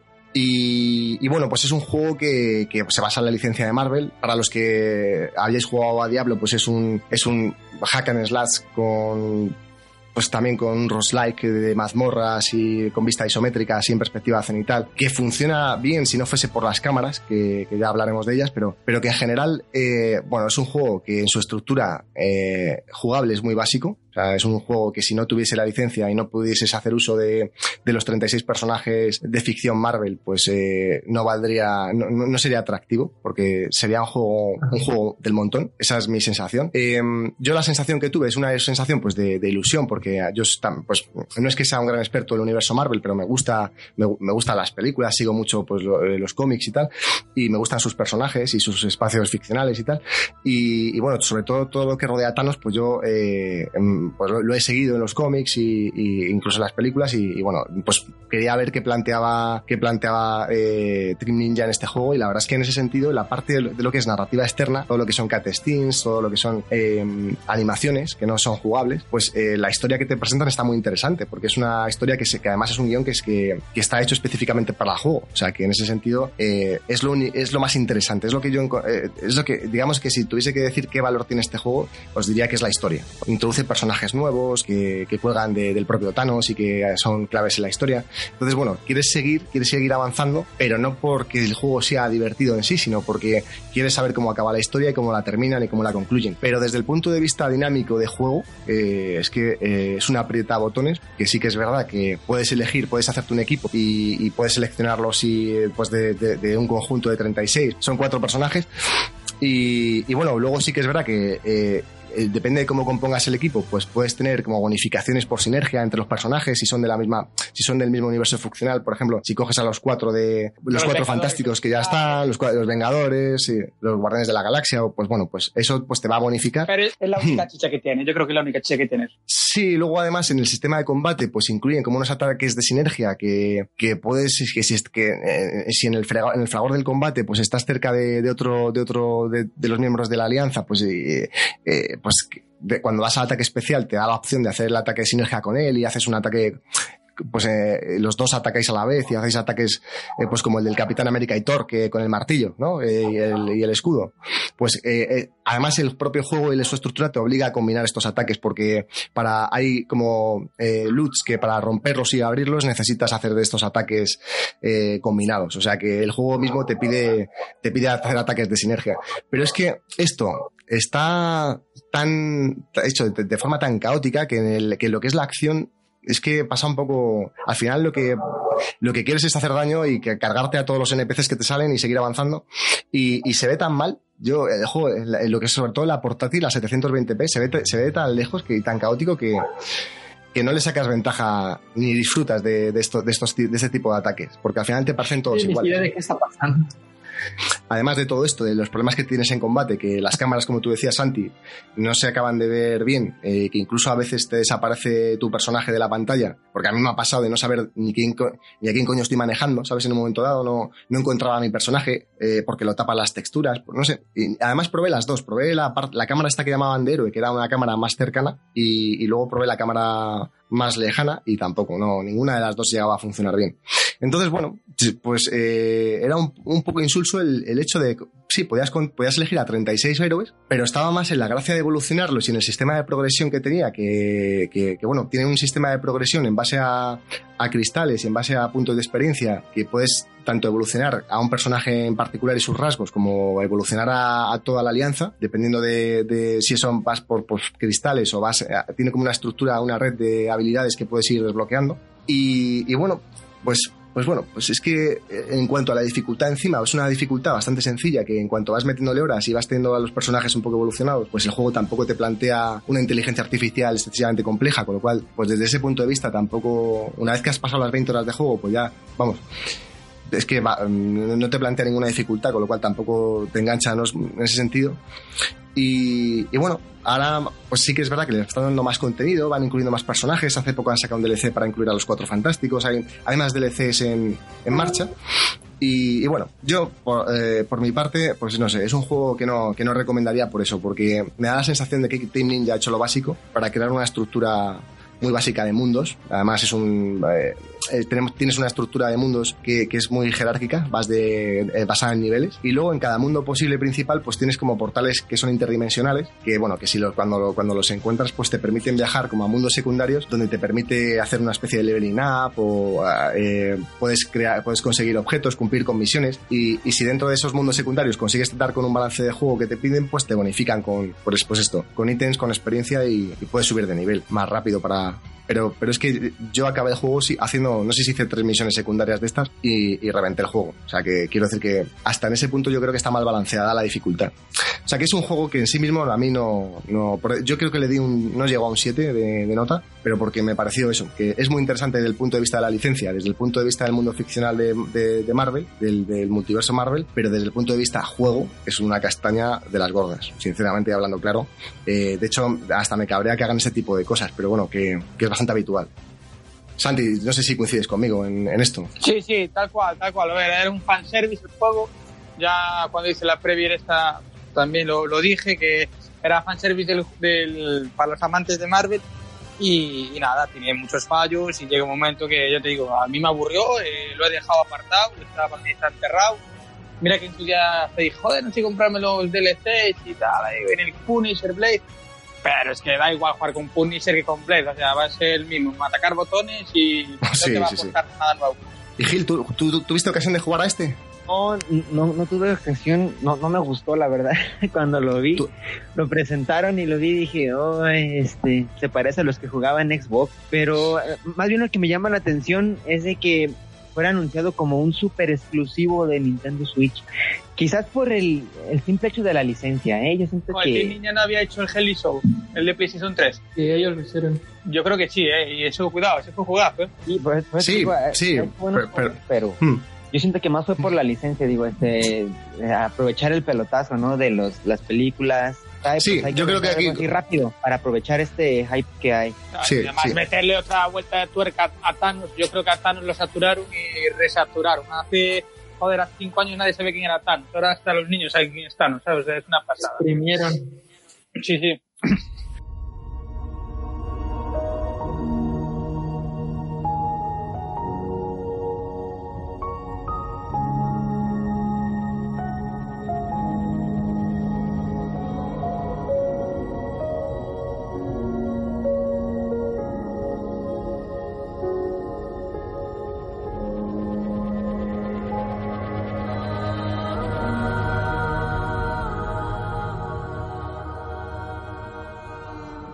Y bueno, pues a otro juego al que, al que le he dado fuertes a Remnant from the Ashes, que, de, Gunfire Games, el estudio de, de, Texas, y que este es un juego que distribuye aquí Perfect World, que es una distribuidora china, que bueno, y este en concreto es el primer juego que esta distribuidora traduce al castellano, cosa que es de agradecer porque además el juego está muy bien traducido y la verdad es que es un juego que me ha sorprendido mucho, tanto tanto por su originalidad en el sistema de combate, que ahora hablaremos de ello, como su propuesta a la hora de... tiene personalidad propia. Eh, una narrativa muy, muy fuerte tiene, eh, eh, se basa en una, en una, semántica intencional muy potente, muy profunda, eh, con sus propios elementos ficcionales, sus propios espacios, sus, propios, sus propias historias y arcos argumentales. Eh, es verdad que es una historia posapocalíptica donde también se basa en temas de portales interdimensionales. Parece ser que la humanidad pues, vuelve a ser invadida y acosada por una, por una raza de demonios que, que no, de los cuales no se sabe mucho. Eh, hay unos cristales que habilitan esos, esos túneles o esas puertas y que permiten conectar pues, las diferentes dimensiones. Y el juego pues jugaba mucho con, con los cristales y estas, estas puertas que, que, se pueden crear para, para podamos viajar incluso a la dimensión de estas, de estas bestias y poder, y poder eh, atacarlas allí y matarlas. Eh, en cuanto a la dificultad, es un juego que presenta una dificultad inicial, un punto de, un punto de partida muy hostil. Digamos que tiene un arranque suave, muy suave, pero, pero nada, digamos que tiene 10 minutos de juego en los que te enseña un poco las mecánicas y que y donde piensas que todo va a ser jauja. Y después a los 10 minutos te encuentras con la cura de la realidad y que es un juego que te, que te da una bofetada y te dice, mira, esto es lo que te espera y es un juego que, que te exige mucho en combate al principio, que bueno, pues eh, los, digamos que los enemigos son eh, bastante superiores a ti en, en vida, en fuerza, en, en, el daño que te infligen. Y, y, bueno, pues tienes que tener paciencia, eh, ir aprendiéndote los patrones de, de, pues de los diferentes enemigos que van surgiendo, que además van surgiendo de forma aleatoria, tanto en, eh, digamos que el juego genera de forma procedimental lo que son las mazmorras y dónde sitúa a cada uno de los enemigos, no solo de los enemigos, sino también de los jefes finales, o sea que esto es una cosa muy original que hace, que hace Remnant. Eh, podemos jugar tres al mismo al juego y compartir opiniones y si hiciésemos una guía del juego sería, sería difícil porque tú habrías en el nivel 1 habrías, te habrías enfrentado a un, a un boss y yo me habría enfrentado a otro completamente distinto. Entonces, eh, el feedback y la experiencia que, estamos viviendo los dos, a pesar de jugar el mismo juego, es totalmente diferente. Con lo cual, esto, incluso a lo mejor puedes terminarte el juego y no haberte enfrentado a todos los bosses. Mm, pues esta aleatoriedad lo que, lo que hace es que el juego sea bastante rejugable y que, y que bueno, pues que también eh, lo que hace es que la comunidad pues también interaccione mucho para intentar pues eh, ver qué ha hecho cada uno y qué se ha encontrado cada uno en las diferentes mazmorras. Y bueno, sobre todo, también pues ir descifrando una narrativa que muy fragmentada, también tipo Souls, donde el juego no te regala nada en absoluto, eh, todo lo tienes que ir eh, ganando con esfuerzo y sudor y, reuniendo pues a, mediante exploración pues vas reuniendo pues ítems y, cada ítem pues tiene su propia carga narrativa que vas eh, uniendo y vas hilando hasta que vas comprendiendo un poquito la historia y, la verdad es que la historia que hay detrás merece la pena y es, uno de los atractivos de este juego. Eh, en cuanto al sistema de personajes, pues eh, digamos que también es bastante completo, te presentan unos mundos individuales y unos submundos pues que, que, que, son atractivos, o sea, no es de estos juegos que sale el bocadillo en el, en el NPC y no te apetece darle porque sabes que te va a soltar la primera gilipollez que, o un chiste o un chiste tonto, eh, cada personaje tiene un peso, un peso en la historia importante y, y, y, te, y, una carga narrativa que te apetece descubrir porque completa la historia y arcos argumentales que están fuera de la macrohistoria, pero que también, o de la macronarrativa, pero que también completan lo que es la, eh, el, universo de, de Remnant. Y, esto en este sentido, pues el juego eh, es también muy atractivo, con lo cual, eh, si a eso le sumas un sistema de combate que, funciona muy bien con lo que hablábamos antes, pues todo el gameplay que introduce eh, Gunfair Games de forma tan acertada y que puedes combinar pistolas, que realmente las pistolas, los fusiles, y al final acaban siendo un arma, el arma principal del juego, aunque luego también tienes armas de melee, más tipo sable y tal, que puedes ir evolucionando también. Eh, cada arma además tiene huecos para, tiene varios sockets para poder meter gemas que vas encontrando y que, y bueno, gemas, más que gemas, son como modificadores a las armas, que, que, luego, según vas usando el arma con el modificador, digamos que según vas haciendo, infligiendo daño a los, a los enemigos, como que se van cargando y luego haces como un ataque crítico, dependiendo de la modificación que tengas hecha. Entonces, bueno, digamos que también el sistema de progresión de armas y el crafting estaba bien hecho. Eh, además, de, eh, cuenta con lo que es el, lo que llaman, me parece, que llamaban el, distrito 13, como un mundo secundario donde tú, es un mundo, un pequeño mundo abierto donde están, pues, pues, pues está el, típico personaje que te mejora las armas, el tipo que, te hace crafting con los elementos que has encontrado, con la chatarrilla que vas encontrando por ahí. Pues todos los NPCs, además que se van incorporando a, a, a lo que es eh, ese reducto de humanidad que queda por allí y que además es, es como un mundo, un mundo secundario que une, que te da acceso a, a todos los mundos principales que vas eh, desbloqueando y, que, y a los cuales puedes viajar en modo pues tipo Souls, ¿no? que te sientas en la hoguera y, y te puedes como teletransportar a, a, los sitios que ya, en los que ya has estado. ¿no? Y, y, bueno, pues eh, a mí el juego me ha, me ha gustado, creo que eh, no es para todo el mundo, es un juego que, que, es un poco hardcore, en el sentido en que tienes que haber jugado a este tipo de juegos para, para, para poder avanzar o dedicarle mucho tiempo, y pero que luego, eh, según vas avanzando, vas evolucionando, vas incrementando las estadísticas de tu personaje, pues eh, la curva de, de, dificultad pues se va suavizando y lo, y lo vas disfrutando cada vez más y cada vez te engancha, te va enganchando más. No es un juego muy largo, es eh, cada vez que arrancas una campaña te va a generar mazmorras nuevas, te va a generar, eh, pues en, los enemigos te los va a poner, no, no, sabes qué te vas a esperar cada vez, entonces bueno. Y luego además tiene un modo cooperativo que está muy bien también. El único pero del modo cooperativo, que es hasta que puedes, eh, bueno, puedes jugar hasta con tres jugadores, es que no, no te puedes comunicar de ninguna forma con ellos, al menos por el momento. No, no puedes chatear, no, no hay chatting game ni, ni voz in game, con lo cual al final pues ni siquiera tienes la posibilidad de hacer señales, con lo cual bueno, pues te, tienes que estar muy pendiente de los jugadores y, y, y qué hacen cada uno para ir siguiéndoles, que bueno, eso te lo va marcando en un mapa y más o menos pues, pues, pues, pues bueno, les vas siguiendo, pero, pero en este tipo de juegos se agradecería que, pues eso, pues que pudieses plantear una estrategia hablando con los compañeros o, poder flanquear a un enemigo, pues yo creo que estaría bien. Y esto pues eh, esto eh, no, no, está implementado en el juego y no sé si lo implementarán con alguna actualización o en un futuro. Y luego pues es un juego que en cuanto a la inteligencia artificial de los enemigos y los jefes, pues, eh, pues eh, es brutal. O sea, creo que está muy bien implementada. Yo hay enemigos con finales en los que me he tirado 50 minutos para, para dar con, con el patrón y, y, conseguir hacerles, hacerles daño, encontrar, encontrar ese rinconcito de, en el que estás a lo mejor más refugiado. Porque este juego, eh, lo, que, lo, que, lo que te encuentras es como en, en, contra de lo que es un Souls, que no hay como muchas hordas, o que, o que quiere decir que los enemigos no te vienen en manada de forma tan agresiva. En, en Remnant eh, no te da tiempo ni a recargar, porque te estás enfrentando al jefe final y te están viniendo dos, no sé, 20, 20 enemigos a, a, a por ti. Eh, además, enemigos que se teletransportan, que te disparan a media larga distancia, que con lo cual, joder, al final tienes que estar muy pendiente de todo esto y llega a ser un poco estresante el juego en ese sentido. Y luego eh, tienes que tienes a los demonios, a los que te están hablando ahí en la oreja todo el rato, ¿sabes? Que te crean como esa tensión de, de que si juegas con auriculares a veces incluso te da miedo y, y esto pues hace que, que, en situaciones donde debías estar más calmado pues eh, tome más decisiones. En este juego, en este punto también en el sonido, el juego, en el sonido, en el sonido y la banda sonora, el juego también despunta bastante. Y, y nada, y en el apartado estético y gráfico, la verdad es que el juego no des, tampoco es que sea un desborde tecnológico, pero, pero cumple bastante bien. O sea que, eh, en definitiva, un, un, un, buen juego de, que a mí me ha sorprendido y que... Que llegó sin hacer mucho ruido, ¿eh? Casi no había escuchado de él y cuando lo vi, yo recuerdo que dije, se parece un Dark Souls, pero con pistola. Sí, aquí, a, aquí, aquí eh, lo que pasa es que, claro, eh, aquí quien está detrás es David Adams, que, que es un creativo que, que, no se habla de él, ¿sabes? Se habla de Gunfire Games, pero es que David Adams es un, es un genio, es un genio, es un tío que, que, que empezó creando su propio estudio en 1997, que, que luego creó otro segundo estudio, que creó otro tercero, que, que, que, arrancó él solo la saga de Darksiders. Además, toda la estética de, de Remnant, si tú, si, si la ves, es, pues es clavada a, a, lo que sería un Darksiders no, 3. En... El, el, el, diseño se ve muy, muy bien en el juego, ¿eh? los, los jefes Incluso sí, algunos sí, enemigos sí. los vi y eh, el diseño de los escenarios se ve muy bien. Tiene una estética que no quiere ser hiperrealista, ¿sabes? Tiene una estética como cartoon, pero que tiene un punto de realismo y la verdad es que está muy bien. O sea, la, eh, sí que es verdad que se ve muy bien y es una estética muy agradable que te, que te apetece jugar, sí. Y luego encima la cantidad de ítems que tienes que encontrar, la cantidad de cosas que puedes desbloquear, o sea, lo que es el loot es súper completo, o sea, es, eh, es, bastante extenso. No sé, yo creo que es un juego bastante al completo. Momento de, de, de, al momento de hacer las, los dungeons, las mazmorras, o a los enemigos, no hay veces que se ve este en ocasiones descompensado. Pues es que claro, eh, claro, efectivamente, es que sí, sí, sí, de hecho te pasa que no siempre tienes la misma dificultad para llegar al jefe final. Realmente a veces repites y dices, joder, me cago en la leche. Eh,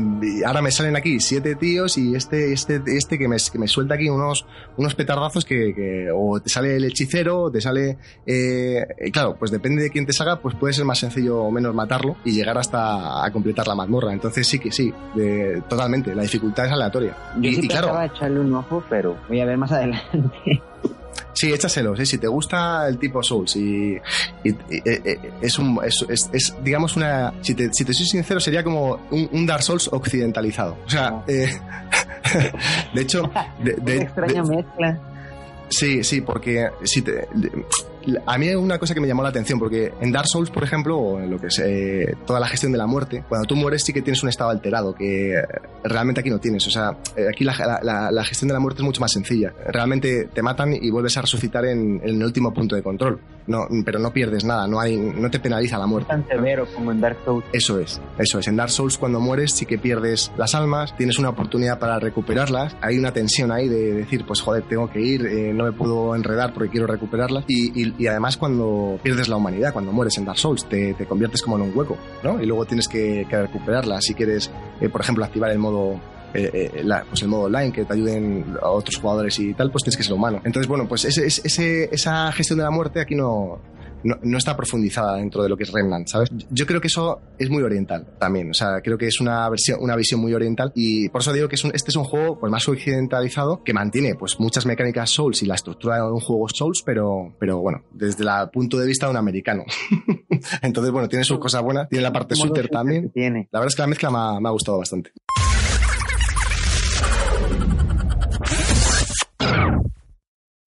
Y, bueno, pues pasamos a las ediciones coleccionista. Eh, Santi, dinos que, dinos que has descajado esta, esta, esta semana. Pues te he visto ahí con la edición de Astral Chain, la edición especial, que esa sí que me ha dado un poquito de envidia. Sí, sí, la verdad que ha habido, ha habido coleccionista esa semana. y ha llegado, ha llegado, ha, habido, ha habido bueno, buena cantidad de ellas, ¿no? Llegaron ahí varias, alguna antigua, eh, la de Resident Evil 2, la tenía ahí en el punto de mira mucho tiempo y nada, por cosas del destino, pues oye, pues no la pude tener de salida. Y, y nada, eh, la compré ahora al final, la compré por muy buen precio, la compré en Japón, eh, nada más en Japón, eh, pero me salió tirada, o sea, si no fuera por el envío, la, lo que es la edición coleccionista solo salía 90 euros. O sea, una edición coleccionista traía la figura del Leon Kennedy, la banda sonora, eh, traía un steelbook, eh, traía el pase temporada, tienes que hacerte una cuenta en Japón y tal. El, steelbook estaba muy bien, ¿eh? Le estuve viendo el, el vídeo que pusiste en YouTube y la verdad es que está bastante bien cuidado, ¿eh? El steelbook. Eh, eh, el steelbook es igual que el que te daban en, en Game hasta hace poco, ¿eh? Que te lo daban también de regalo. Y lo único que no ha traído un libro de arte también. La diferencia, y buena diferencia, que el libro de arte en la versión japonesa era en tapa dura. Era en tapa dura y la era en tapa blanda y bueno, pues bien en inglés. Sea, y es arte, no, tampoco es mucha cosa, ¿sabes? Lo que no trae son las llaves. Las dichosas llaves que no las traía. Pero bueno, yo creo que tampoco varía la diferencia de precio que te están pidiendo en Wallapop en eBay, que igual incrementaba, joder, en más de un 100% el valor de la, de la coleccionista, ¿no? Y nada, después también llegó la de Astral Chain. Eh, ¿Te gustó? Pero, sí, sí, bueno, sí, sí me gustó. Es, es, grande, me recordaba mucho a la de Xenoblade 2. Eh, era tal cual, la caja era igual, idéntica que la de Xenoblade Chronicles 2. Traía un libro de arte también apaisado, bastante grande, muy chulo. Traía la banda sonora en CD. Y, ¿y qué más traía? Oh, lo que eché menos fue un steelbook ahí. La verdad que iba a merecer bastante. Sí, sí. Sí, además Pero por el precio que tiene, sí que es verdad que. Sí. Sí, sí, a ver, es, es, no, no era cara, ¿eh? pero bueno, yo qué sé. Un estilo que venía, venía de lujo para ahí, ¿sabes? y, y, después, ¿qué más me llegó? Nada, la de Catherine también. La de Catherine Full Body, Hair Design para Play 4, que también era una, una edición coleccionista bastante bonita y que estaba muy bien de precio. Creo que me salió por 74, estaba el precio de mercado, un cupón en el me salió por 64. Y nada, traía un steelbook, un libro de arte pequeñito, tipo los que traen los exclusivos de Play un steelbook, también muy bonito, rosita, todo, precioso. Eh, una banda que es, es Catherine, tío. Si es azul, nos mosqueamos todos. Por eso, por eso. Y lo mejor de todo que traía la, la cabra en calzoncillos, que eso era la hostia. bueno, pues nada, yo os recomiendo que veáis los vídeos, están subidos en el canal de YouTube de, de, de, de Doctor Jardy también en, la, en YouTube. Sí, de Rejardi, de Rejardi también. Ahí ya sabéis que tenéis todo. En, en, mi Twitter también tenéis el enlace también ahí directamente. Pues nada, ahí podéis ver todos los descajes y, nada. Eh, ya si queréis, pues pasamos a, a lo que. A, vamos a hacer un, minutillo de descanso y pasamos rápidamente al debate de, de sobre Stadia. Y vamos a, vamos a dar nuestra opinión y vamos a discutir un poquito sobre este servicio.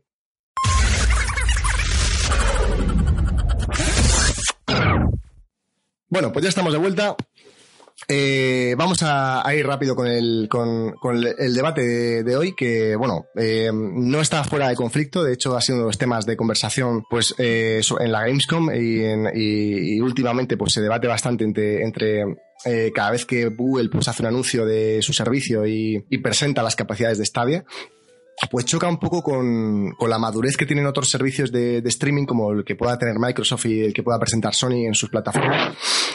Y, bueno, a ver, primero yo creo que eh, estaría bien aclarar lo que es Stadia y lo que no es, ¿vale? Para, para, porque muchas veces es verdad que lo comparamos con, con Xcloud y lo comparamos con PS Now y realmente no tiene nada que ver con, con lo que Google ofrece. Entonces, eh, realmente lo que, o lo que yo entiendo, y corregirme si me equivoco, lo que Google nos está ofreciendo es un servicio de infraestructura en la nube, eh, donde nos, nos, nos, ofrece una consola de última generación con las últimas capacidades de procesamiento y de renderización, eh, y para que podamos procesar juegos con la máxima potencia posible, sin gastarnos, eh, sin gastarnos dinero en, una, en un hardware que podamos instalar en nuestra casa, sino que vamos a hacer uso de infraestructura que está en, en sus propios data centers, en sus propios nodos cloud, y vamos a, a, a realmente a, a, cargar en la nube todo lo que va a ser el proces la renderización y el procesamiento gráfico del juego y luego vamos a streamear eh, pues el resultado de, ese, de, ese, de, esa, de esa renderización en 4K, por ejemplo, lo vamos a streamear a un cliente tonto, un cliente ligero, que vamos a tener, pues eh, podremos tener en una tele, en, una, con un dispositivo, pues eso, muy ligero de, de capacidad de procesamiento y, vamos a tener esos, esos gráficos que 4K como si tuviésemos pues una consola eh, pues de última generación o un PC eh, pues de una gama media alta, ¿no? Entonces, Stadia realmente no nos está ofreciendo no nos está ofreciendo un catálogo de juegos, nos está ofreciendo realmente infraestructura y, y realmente tampoco nos está garantizando una calidad de servicio. O sea, lo que quiero decir es que Stadia nos está diciendo, no, mira, yo te voy a ofrecer infraestructura para que tú puedas renderizar juegos en 4K, pero después no te, no te garantizo que, que esto te lo vaya a poder entregar, porque eso va a depender de la infraestructura tuya de comunicaciones y dónde te encuentres. Y qué eh, delay tengas y qué, qué input lag puedas llegar a tener eh, pues por la calidad de tu fibra o cuánta distancia tengas tú con respecto al CP fibra de tu barrio o eh, este, este tipo de, de condiciones que en una red como Internet pues son imposibles de, controlar. Entonces, bueno, digamos que Stadia tiene dos modalidades. Una en la modalidad básica que no puedes jugar a 4K y otra modalidad de premium o algo así que llaman que puedes tener como una calidad de eh, 4K pero que realmente tampoco te la garantizan. O sea, puedes estar pagando una calidad 4K y como tu canal de comunicación no lo soporta, te hacen una, eh, una, una transcodificación a una resolución menor y, realmente estás pagando una suscripción que no estás usando, porque realmente la, ventaja de esa suscripción es que puedes ver contenido 4K. La- realmente el contenido 4K se está procesando en, el- la cloud, o sea, realmente Google sí que está levantando la infraestructura que hace falta para renderizar a 4K, pero después para entregarte ese contenido, como el canal de comunicación no da, te lo está ah, transcodificando a HD. Entonces, eh, realmente esa, esa Google ahí no, no se compromete y de hecho te lo... Tiene, sí que tiene una especie de opción para poder comprobar antes de darte alta si tu, si tu comunicación da o no da para 4K, pero que tampoco, por lo visto, no funciona ni está muy fina y que además fluctúa, porque Internet también es una red que es pública y que, y que bueno, pues, pues está sometida a muchos cambios en tiempo real de switches y routers y, y mil historias que pueden influir en, en, en lo que es el enrutamiento de los paquetes y, y bueno, pues eh, yo aquí también diferenciaría lo que es un servicio como Netflix o, o- o que pues, son más de streaming de vídeo, que a lo mejor un milis- eh, pues 100 milisegundos eh, no, no se notan de delay, a lo mejor un router se cae, cambia, una, cambia un path de enrutamiento y no te enteras, pero en un juego donde pues, puede ser un FPS que tenga unas exigencias de acción y de tiempos de respuesta, pues un input lag de, de 100 milisegundos más, pues sí que se puede notar. Entonces, bueno, no, no sé qué opinión tenéis eh, vosotros al respecto y lo que habéis visto hasta ahora de lo que ha presentado Google, eh, pero no sé qué feeling tenéis. O sea, ¿realmente para vosotros Stadia es un servicio atractivo? Eh, ¿Realmente estáis pensando en, en contratarlo? ¿O ¿Creéis en esta, en esta, a corto plazo en esta tecnología? ¿O ¿Creéis que podéis disfrutarla? Yo, yo aquí voy a ser muy hater, ¿eh? porque yo estoy en contra. Bueno, no estoy en contra, estoy en- es que no veo que estemos preparados para esto. Digamos que sí va a ser el futuro, pero yo no nos veo preparados con las conexiones que tenemos a día de hoy en todos los sitios de España y de México, de cualquier parte del mundo, poder jugar fluido, sin que haya problemas de rendimiento y tal. Porque tú lo decías, ¿eh? en Segovia estuviste bajando el Depredador Blair y Dios, te tardó ahí cinco horas o seis en bajar del juego. Imagínate jugar eh, a Stadia ahí. No puedes, es imposible, o sea, y yo no, no, no os veo preparado a día de hoy para esto, ¿sabes? Además es eso que dices tú, vale, te están dando infraestructura no tienes que depender de un aparato. Ya, pero es que ellos te están diciendo que tienes que pagar incluso una suscripción, también tienes que pagar un mando, porque yo creo que con el Stadia creo que había que comprarse un mando o unos periféricos y tampoco es tan, tan bonito todo como lo pintan, ¿sabes? Eh, como lo veo, es como que si Google quisiera rentarte una PC de gama media alta o, o la más alta, si lo quieres ver así, pero no te asegura que va a funcionar. pues. O sea, dependiendo de la conexión que tengas, vas a ver si puedes jugar o no. O sea, no. Estoy, estoy con Santi también. No, no creo que vaya a funcionar eso por el momento, de menos. Yo creo que sí le llegó muy, muy rápido y debería de esperarse un añitos a que se mejorara toda la, la vía de comunicación, mínimo en, en la, gran parte, la gran mayoría del mundo. Respecto al modelo comercial, eh, yo también tengo mis dudas, porque al final eh, que tú tengas que pagar, o sea, realmente lo que te está proponiendo Google, además del servicio, que no sé si costaba casi 20 euros al mes, me parece, por nada más que por la infraestructura, eh, eh, sin ningún juego. Luego, además, si quieres los juegos, tienes que pagarlos a precio, a precio completo. O sea, quiero decir que tú, eh, por ejemplo, si un juego cuesta 60 euros, pues vas a pagar 60 euros y realmente no sabes en qué calidad lo vas a disfrutar, a priori. Entonces, claro, dices, yo, y de hecho, realmente, si el servicio luego de Stadia, pues se va, bueno, esto es lo de siempre, Al final, si el servicio pues se cae o Google lo discontinúa, pues tú te has quedado sin esos 60 euros y sin juego. Pero realmente estás pagando lo mismo que pagarías por una edición eh, digital eh, que te pudieses predescargar. O sea, quiero decir, por ejemplo, tú esos 60 euros los pagas en Steam, te descargas el juego y si se te va la conexión a internet, si no es un juego que requiera de conexión, tú puedes jugar tra- tranquilamente. Lo puedes disfrutar cuando tú quieras, lo tienes descargado. Eh, Stadia no es así, realmente Stadia tú pagas 60 euros y ya veremos cuándo puedes jugar. Yo, este. Mm, bueno, una, una cosa es hablar del internet allá en España y una cosa es hablar del internet acá en México. Acá, este. Es muy caro, o sea, una, una conexión decente eh, de internet sale caro, o sea. eh. Para poder jugar online, y a lo mejor este Tato me va, me va a dar la razón. Es muy caro Sí. tener algo decente, algo que sea estable, algo que sea estable, eso, eso es lo más importante. Entonces, una cosa es eso acá de este lado del internet, otra cosa es de que yo no ando un... o sea, es que dicen que vas a poder jugar en todos lados. No me imagino jugar un juego, un Red Dead Redemption una tablet, o sea, en la, por favor, este, yo quiero verlo en pantalla grande, ¿no? En tu celular. Entonces, como dijo Santi, para allá vamos, quizás el, el, es el tipo de negocio en el que vamos a llegar en un futuro, pero pues no, yo siento que ni, el- ni el internet va a dar para, de hecho ni en México va a salir al de, de lanzamiento.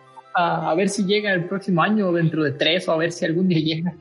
Pero ¿crees tú que, que con las conexiones que tenemos va, va a dar el ancho? O sea, una cosa es eso y otra cosa es lo que veo es de que vas a tener, si de por sí es muy fácil ahorita quizás con las plataformas como Steam o la tienda de Epic Games, por saturación de juegos que vas a tener.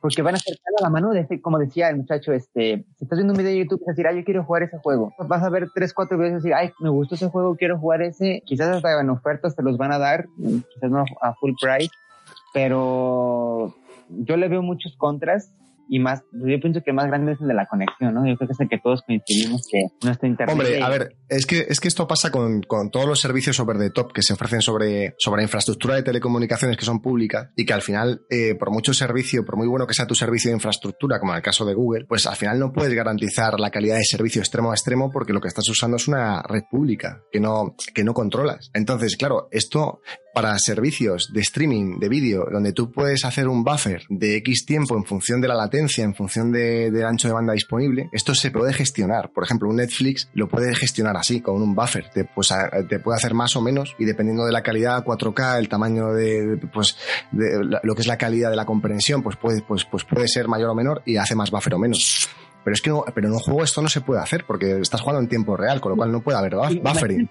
Tremendo lag vas a tener. Eh, si hay juegos que tienes todo el disco aquí, que la consola lo está moviendo, da la señal al servidor, pero que tú esperas que, que no tenga tanto lag, imagínate algo que no tienes. No sé cómo explicar, es tanta mi desesperación al momento de ver el estadio. No, no, no, no, no, claro, claro, es que al final dices, por mucho ancho de banda que tengas, además, tampoco te garantiza que tengas un lag. No, eh, incluso, no sé si vieron, hay, hay unos videos ahí en YouTube que, que muestra cómo se ve que el muchacho que está jugando el, el demo de Assassin's Creed, creo que está jugando, sí, ¿verdad? Sí, sí, sí, sí, Sí. de hecho en la segunda presentación ya, ya, ya quitaron el gameplay, sí. No, se ve el acercamiento y se ve cómo tiene que presionar tres, cuatro veces el botón para que el personaje salte. Claro, Y, claro. y sí, porque, unos dos segundos claro. o tres segundos a que reaccionen. Entonces, im- imagínate, si eso es- e- era ahí en un, en un, en un evento controlado, me, me imagino que quisieron hacerlo Pero es, que, pero es que eso sí, No creo que pero, fuera- pero es, pero es que por la propia naturaleza de Internet, o sea, Internet funciona porque, es, bueno, no voy a contar la historia de Internet, pero fue una red militar que, que, tenía una alta redundancia a fallos y luego el protocolo TCP está orientado a, a que puedan perderse paquetes. Entonces, eh, cuando algo se pierde, lo vuelve a solicitar. Es un protocolo eh, eh, que, que está hecho para que, para, para que sea así. Eh, entonces, claro, que se pierda un paquete en lo que volvemos, volve- volvemos a lo de antes. Si tú estás haciendo un buffering y se te pierde un paquete, lo vuelves a solicitar y no te enteras. Pero claro, si yo doy a la X y se pierde ese paquete y, y a lo mejor el tiempo que tarda en llegar son 150 milisegundos, pues eh, si tengo que volverle a dar, a lo mejor ya son 400. Y claro, 400, eso ya sí que se nota en un juego. Entonces, lo que, entonces, bueno, mis reflexiones. En estas circunstancias, creo que la, la eh, Google, yo creo que debería reflexionar eh, en cuanto a su modelo y decir, oye, mira, a lo mejor por donde tenemos que ir es por la compra de estudios, por decir, oye, vamos a, vamos a desarrollar juegos que realmente tengan unas mecánicas y unas estructuras que puedan ser compatibles con, con este modelo de infraestructura, o sea, quiero decir, juegos que puedan permitirse el lujo de, de, tener estos vaivenes en el input lag y que, pues, más narrativos. Por ejemplo, imaginaros, un Man of Medan, ¿no? A lo mejor se puede jugar bien en Stadia, no lo sé. Eh, habría que probarlo. Pero en un Man of Medan tampoco te requiere una acción rápida, a lo mejor, ¿no? Es más una, más una decisión narrativa o, o, eh, pues este tipo de juegos que a lo mejor pudiesen ser, pudiesen tener una jugabilidad limitada, pues a lo mejor sí que pueden tener, puede llegar a tener eh, éxito, pero lo que no veo es que te cobren el full price de un juego para decirte que te lo van a dar a 4K cuando realmente ellos no pueden controlar la calidad del servicio ni que te lo vayan a entregar a esa, a esa calidad. Y tampoco veo a nadie pagando sin, es, es que la gente está hablando, la gente está hablando de 5G, que, que, con la llegada de 5G, pero bueno, a ver, pero 5G no es el milagro de Petinto tampoco. O sea, 5G está bien, pero, pero no soluciona muchos de los problemas que, que, que vas a tener a, a, eh, con un juego. No sé, es que yo, yo, yo no veo a nadie jugando al Red Dead Redemption en un móvil en 5G. Como, imagínate, y, y, lo que me preocupa es que hay gente o, o personas que sí apoyan la idea, fíjate, que ellos ¿Futuro? dicen que que, que, dicen que el futuro ya está entre nosotros, que Google es lo mejor que le ha pasado a la humanidad. Sí, como las gafas también. La Google Glass también. Sí. Ese era el futuro también. Ahí abandonada. Eh, me pongo a pensar yo, quizás no somos el mercado nosotros que estamos acostumbrados a, a la consola, ¿no? Juntado a personas que, que les gusta ver gameplays, que nunca han jugado, que les gusta, este, no les gusta vivir la experiencia ellos mismos, entonces yo siento como que va más orientado hacia ese mercado que a nosotros. Pues muy, posi muy posiblemente, sí, seguramente, sí, sí. Y no saben de qué se trata, son jugadores un poco más casuales, ya que vean que no está funcionando, pura mala publicidad, o sea, no, esas cosas ni sirven, etcétera, etcétera. Porque efectivamente, para un estudio que tarda tres años en desarrollar un juego, eh, la experiencia del jugador también es importante y Stadia no te la puede garantizar. Entonces es verdad que si alguien te compra un juego por 60 pavos y, y no tiene una buena experiencia de juego, pero no por, no por, tu, no por el diseño del juego en sí, sino por, por, por, cómo lo está jugando y a través del canal de Stadia y todos los problemas que se pueden derivar, lógicamente al propio estudio eso no le va a venir bien, entiendo. O sea, que, que incluso los propios estudios yo creo que mmm, se andarán con pies de plomo. Eh, en, eh, pero bueno, no sé, Borderlands 3, por ejemplo, que comentábamos antes, ya ha anunciado su versión para Stadia. Entonces, bueno, pues habrá que ver, habrá que ir viéndolo con el tiempo. Pero vamos, yo creo que entonces, para cerrar el debate, creo que hay bastante consenso en que ahora mismo, vamos, eh, creo bien. que ninguno vemos Stadia a corto plazo. Estamos de acuerdo todos, ¿no? Sí, sí, sí, sí. sí.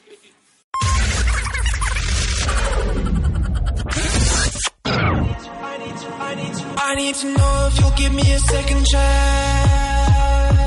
They don't come on often, but please, you know I can't stand it. When you don't talk to me, when you don't talk to me.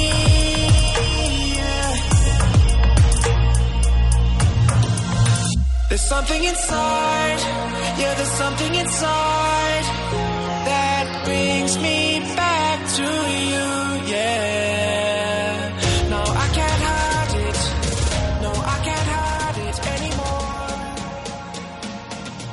Pasamos a la sección de a qué estamos jugando y si quieres eh, vamos a empezar por, por Gil, que nos cuente a ver que ese pozo negro del que hablaba al principio, porque a mí me tiene intrigado. O sea, yo he estado todo el podcast pensando en el puto pozo negro este y... no, no, o sea que di, di, dímelo. Fíjate que este, estuve, estuve a punto de acabar Dishonored, me, me, faltan yo creo, ya estoy a nada de acabarlo, Dishonored 2, pero eh, mencioné en los podcasts pasados que estaba jugando Smite. Es, es una cosa que te absorbe y no te deja salir. Arenas movedizas. Sí, no, no es, de, yo, yo, le, yo digo, es un pozo sin fondo porque entre más, más y más y eh, me, me duele aceptarlo, fíjate, porque tengo tanto backlog, tengo tantos juegos, llegar y jugar, llego y pongo y digo, ¿qué juego? Y como no me decido por jugar, pongo Smite. que día, diario, diario, diario he jugado Smite, diario he jugado, eh, también por alguna parte de que no quiero empezar ahorita un juego nuevo porque como viene de Legend of Zelda y Dragon Quest. Oh, claro, telita, sí. Entonces Dragon Quest no, imagínate, no sé ni cuánto tiempo me vaya a llevar, entonces... ¿Qué es lo que te ha enganchado el juego? O sea, Oye, que... El Smite es tan, este MOBA es tan tan práctico, tan sencillo, pero a la vez tan complicado. Es, es fácil de jugar, difícil de dominar. Entonces, el hecho de que de jugar en equipo, o sea, será porque más bien como te, me junté con, con varios en un grupito de para jugar en equipo. Entonces, no, ya sabrás, decimos, este, somos de lo más tóxico que puede haber en este grupo ahorita. No, no, no, es una cosa que, que, que me ha absorbido, la verdad, es, es- ya llegó a, una, a una obsesión y trar, porque es difícil salir. es difícil salir, por eso, este, pero también, o sea, en parte pues me estoy esperando porque viene Dragon Quest y pues no, eh, todo lo que me voy a llevar ahí, ¿no? Y sí creo que me voy a desaparecer un tiempo, pero el Smite, si pueden, jueguenlo, pero no los va a dejar salir durante un buen rato. Hostia, me, me está dando miedo. Yo creo que me vas a tener, ¿eh? Me vas a tener por lo menos por ahora porque a lo mejor el año que viene le, le doy un tiento. Y, a ver, Soto, ¿qué, ¿tú en qué estás, tío? Yo, mira, yo dejé el remake, pude jugarlo por fin, eh, y lo he acabado, eh, tanto la parte A como la parte B. Y cuando lo dejé dije yo, Dios, va, venga, tengo que jugar ahí, a juego. como tengo tantos acumulados, dije, tengo que jugar algún juego rápido. Y, y a ver, y tal, empecé a repasar juegos de Play 4. Cuando estoy en casa me gusta mucho jugar a la Play 4, ¿no? Por los gráficos, pantalla grande y tal. Y venga, a ver, ¿qué juego? Shadow of the Colossus, uf, no sé, eh, Nier, no, no sé, es que no sé. Ah, venga, yo creo que este, el Jadman, el Jadman creo que va a ser un juego corto y tal.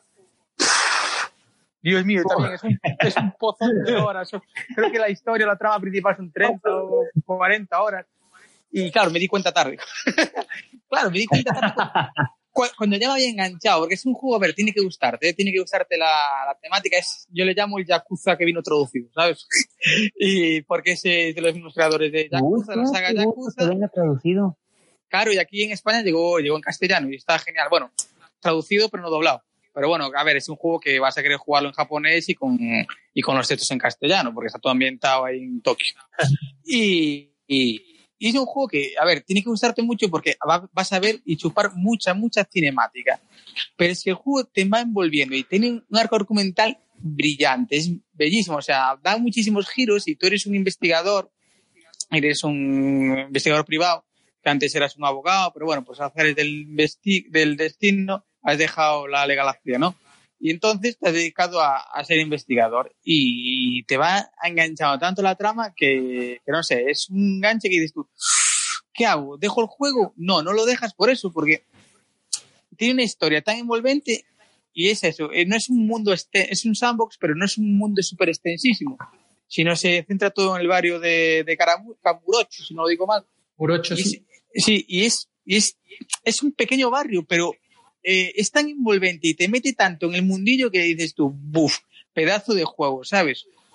Y ya te digo, estoy con eso y estoy ahí dándole, dándole y me encanta. Es, eh, yo aproveché estas vacaciones que tenía pues un poco más de tiempo libre para darle a todo mi backlog. Entonces me puse a, a terminar y a platinar muchos de los juegos que tenía ahí arrumbadillos. Horizon, me eché toda la campaña, el DLC, lo platiné todo. Le probé, como les estaba comentando hace un rato, el, el Resident Evil.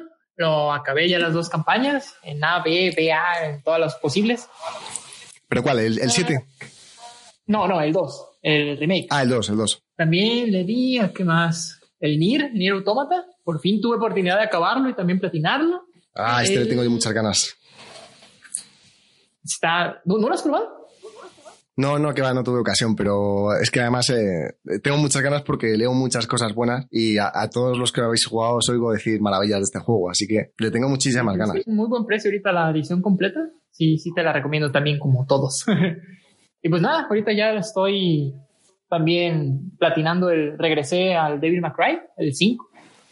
Un rato para sacarle el platino. O sea, que tú eres de platinear, ¿no? Entonces, eres de eres completista en este sentido. Sí, sí, los juegos que me, que me gustan, me, me comprometo a platinarlos. Es como A tope, ¿no? eh, Con un ello. regalo que, que los alrededores. Ajá. Muy bien. Nuestro, bueno, David, nuestro compañero de la revista, también es un buen, aquí en España es uno de los mayores eh, platineadores, ¿no? De los, de los que más platinums tienes aquí en, eh, no sé si estaba dentro del ranking de los 100 primeros. Así que tenemos, sí, vamos, no sé si has hablado con él, pero que tiene una colección importante, te puede compartir ahí el perfil. Igual podéis hacer ahí una competición de platinos interesante. Pero voy a empezar a, a pisar los talones. Bueno, bueno. Yo le estoy dando al Astral, al Astral Chain de Platinum y la verdad es que si hablábamos antes del sistema de combate original que tenía Remnant, lo de, lo de Astral Chain es la hostia. O sea, es que el sistema de combate eh, es brutal, brutal. Eh, tardas un poco en hacerte, no sé si sabéis de qué va, o sea, al final del juego, el juego al final es también, eh, yo creo que en el- eh, este año es el año de los portales interdimensionales y los apocalipsis y, y la raza humana atacada por lo que hablábamos antes, ¿no? Sí, ese es el recurso narrativo del verano y, y bueno, Astral Chain cae en eso también, pero lo que pasa es que lo hace de una forma tan original que, que joder, que es que además eh, el- todo el diseño es muy manga, de, lo, lo hace Katsura, que ta- el autor de Zetman también, no sé si lo conocéis, si os gusta el manga, y, y- y lo que es la estética del juego es la leche, la leche. Y es verdad que peca a veces un poquito de, de meter mucha catestín y mucha animación, y al final es casi, casi te sientes dentro de una, de una, de una película de manga, o sea, de un anime, pero, y la historia mola muchísimo, los personajes que te meten son chulísimos, eh, lo mismo, tiene una profundidad de personajes y narrativa muy, muy, muy, muy buena para, para ser un- este tipo de juego. Y, y luego, pues, eh, lo que es la ambientación de- del arca, que es el reducto donde te mueves y, y donde está, pues, el último reducto de la humanidad y, los diferentes distritos que la componen, eh, la- incluyendo la comisaría de policía, que, que, que vas, que te manejas en un ascensor para arriba y para abajo, yendo por las diferentes zonas. Y lo que es el, el manejo de, de la, de lo que son las legiones, que, que al final, pues, eh, com- eh, bueno, la raza humana se ve atacada por quimeras, que son como unas, son unos seres que, que vienen de otra dimensión y que, y que el, el ser humano, pues, consigue controlarlos mediante cadenas astrales y, los subyugan y entonces los usan como defensa, ¿no? La policía de Neurón, que es un cuerpo especial de la policía que la, eh, mediante una cadena astral se une a la quimera y entonces pues es lo que llaman la legión. Y, y bueno, pues tú te mueves con diferentes tipos de legión, me parece que hay cuatro o cinco tipos y durante el combate, sea como un hack and slash, pues durante durante un combate tipo hack and slash manejas las dos partes, manejas, te manejas a ti como personaje y a la vez paralelo estás manejando lo que sería la legión. Y, esto pues le da unas posibilidades al juego brutales porque la cadena que une ambas, ambos personajes ambos al mismo tiempo lo cual es una paradoja pero en ese momento tienes dos personajes jugables en paralelo unidos por una cadena física que, la cadena pues colisiona con otros objetos se enreda tienes que tener en cuenta pues las torsiones y luego pues las posibilidades de, de, de- de tirar de un extremo de la cadena para mover al personaje y viceversa. Y, luego tienes muchos ataques que, que, al final acabas sin darte cuenta manejando un combate súper complejo pero la verdad es que aquí Platinum Game lo hace muy bien porque te va introduciendo poquito a poquito las mecánicas y, y joder, según vas evolucionando la legión y vas aprendiendo esas mecánicas, la verdad es que el juego te va enganchando, te va enganchando y va más, eh, va más, va más y, y es que no para. O sea, es un, todavía no lo he terminado, pero de momento, vamos, eh, es un juego de, mm, no, no quiero decir de 10, pero es un juego que, que es, que es muy sólido y que en sí mismo pues es un juego muy bien acabado y muy bien hecho. La música es también muy buena, eh, eh, acompaña muy bien, le da mucho ritmo al juego. En fin, que estoy muy viciado con, con este juego de Astral Chain. La- por eso quizá me gustó también la- el descaje, ver el descaje que hiciste tú, Santi, ahí en, el, en YouTube. Y, nada, si no lo habéis, sí, sí, sí, si no lo habéis jugado, la verdad es que es un juego bastante recomendable este. O- Oye, yo nomás una pregunta así rápida. Yo no, no lo pude comprar porque pues me fui por Dragon Quest, pero tengo una tengo un, un grupo de amigos que se quejan de que Death Stranding dicen que el juego de Platinum eh, Astral Chain es lo mejor que hay en el mundo y que no hay nada mejor, no hay nada igual, ¿no? Y dicen que Death Stranding son puras, que va a ser una película interactiva por tanta cinemática. Y ahorita que dijiste tú, el juego, eh, ¿es, ¿es demasiada? Hombre, eh, la carga narrativa externa que tiene Astral Chain es potente. Es potente. De hecho, eh, eh, ca- cada vez que, o sea, lo que es la estructura de mundos es, una, es secuencial en ese sentido, son capítulos. Entonces, eh, hay una secuencia, una catestín que, que transiciona de un, de un capítulo a otro y, y- y- y realmente lo que le da contexto al juego, a toda la acción que se produce dentro del juego, eh, son las propias catestín y las, y las narrativas externas. Aparte luego de lo que es la narrativa interna del juego, la, la propia narrativa diegética, pero tiene mucha extradiegética, sí. Tiene que, sí, tiene, tiene bastante, bastante secuencia animada, ¿sabes? Y, Ah, y la parte game está, está bien, pero mm, sí, sí, sí, sí. La puedes defender tranquilamente porque te mete mucha caña con, con, con eso, con escenas no jugables que, que usan de transición y, y que realmente es lo que le da la- eh, el contexto a- al juego. Pero que están muy bien hechas también, claro. Están diseñadas por Katsura, que es un tío que, que, que joder, otra cosa no, pero de diseño de manga sabe un poco. Y, y lo hace muy bien. Entonces, pero claro, luego además, eh, pero, pero luego además, claro, esto podría ser un problema si luego el juego no tuviese un gameplay bueno, ¿sabes? O, pero es que luego el combate del juego es que es brutal. Y luego los escenarios la eh, y, y las diferentes mazmorras que te propone el juego, que por las que vas pasando, eh, están muy, muy bien, muy bien detalladas, con mucho, con mucho ítem, da mucho juego para la exploración. Y luego tiene la parte de investigación también, de ir, de ir investigando los escenarios de- del- de- de- del crimen, o del- bueno, del crimen, de, de donde se abren los portales por los que entran las quimeras y que tienes que ir de pista en pista. No sé, tiene, tiene, mucha jugabilidad. La verdad es que es, lo bueno que tiene, que no se queda, no sé si luego Death Stranding tendrá esa misma jugabilidad, pero desde luego Astral Chain lo borda en, ambos planos, en el plano narrativo y en el plano jugable, con lo cual es un juego muy, muy, muy bien balanceado y, y, vamos, que está muy bien, está muy bien, tanto, incluso en, el nivel de dificultad está muy bien balanceado también, o sea que es un juego muy equilibrado y muy sólido. Yo no sé de Death Stranding, pero desde luego hasta el Chin ha puesto la. Para mí ahora mismo es el mejor juego de. Podría decir que es, para mí es mi goti ahora mismo hasta el Chin, ¿eh? Palabras fuertes, ¿eh? Y sí, son palabras muy fuertes porque dice, joder, eh, pero que un exclusivo de Switch para mí sea el GOTI, hostia, son palabras fuertes, pero es que, es que hasta el Chin es un juegazo. ¿eh? también.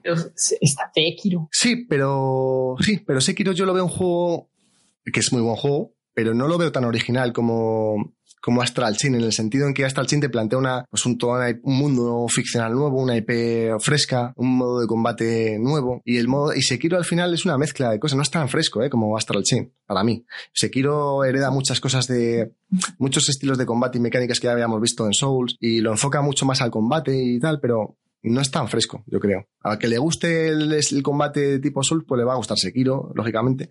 Pero, pero es que, joder, lo que te propone aquí Platinum es totalmente nuevo. O sea, es que es un juego al que no has jugado. O sea, tú juegas a Astral Chain y dices, hostia, esto no, no lo había jugado nunca.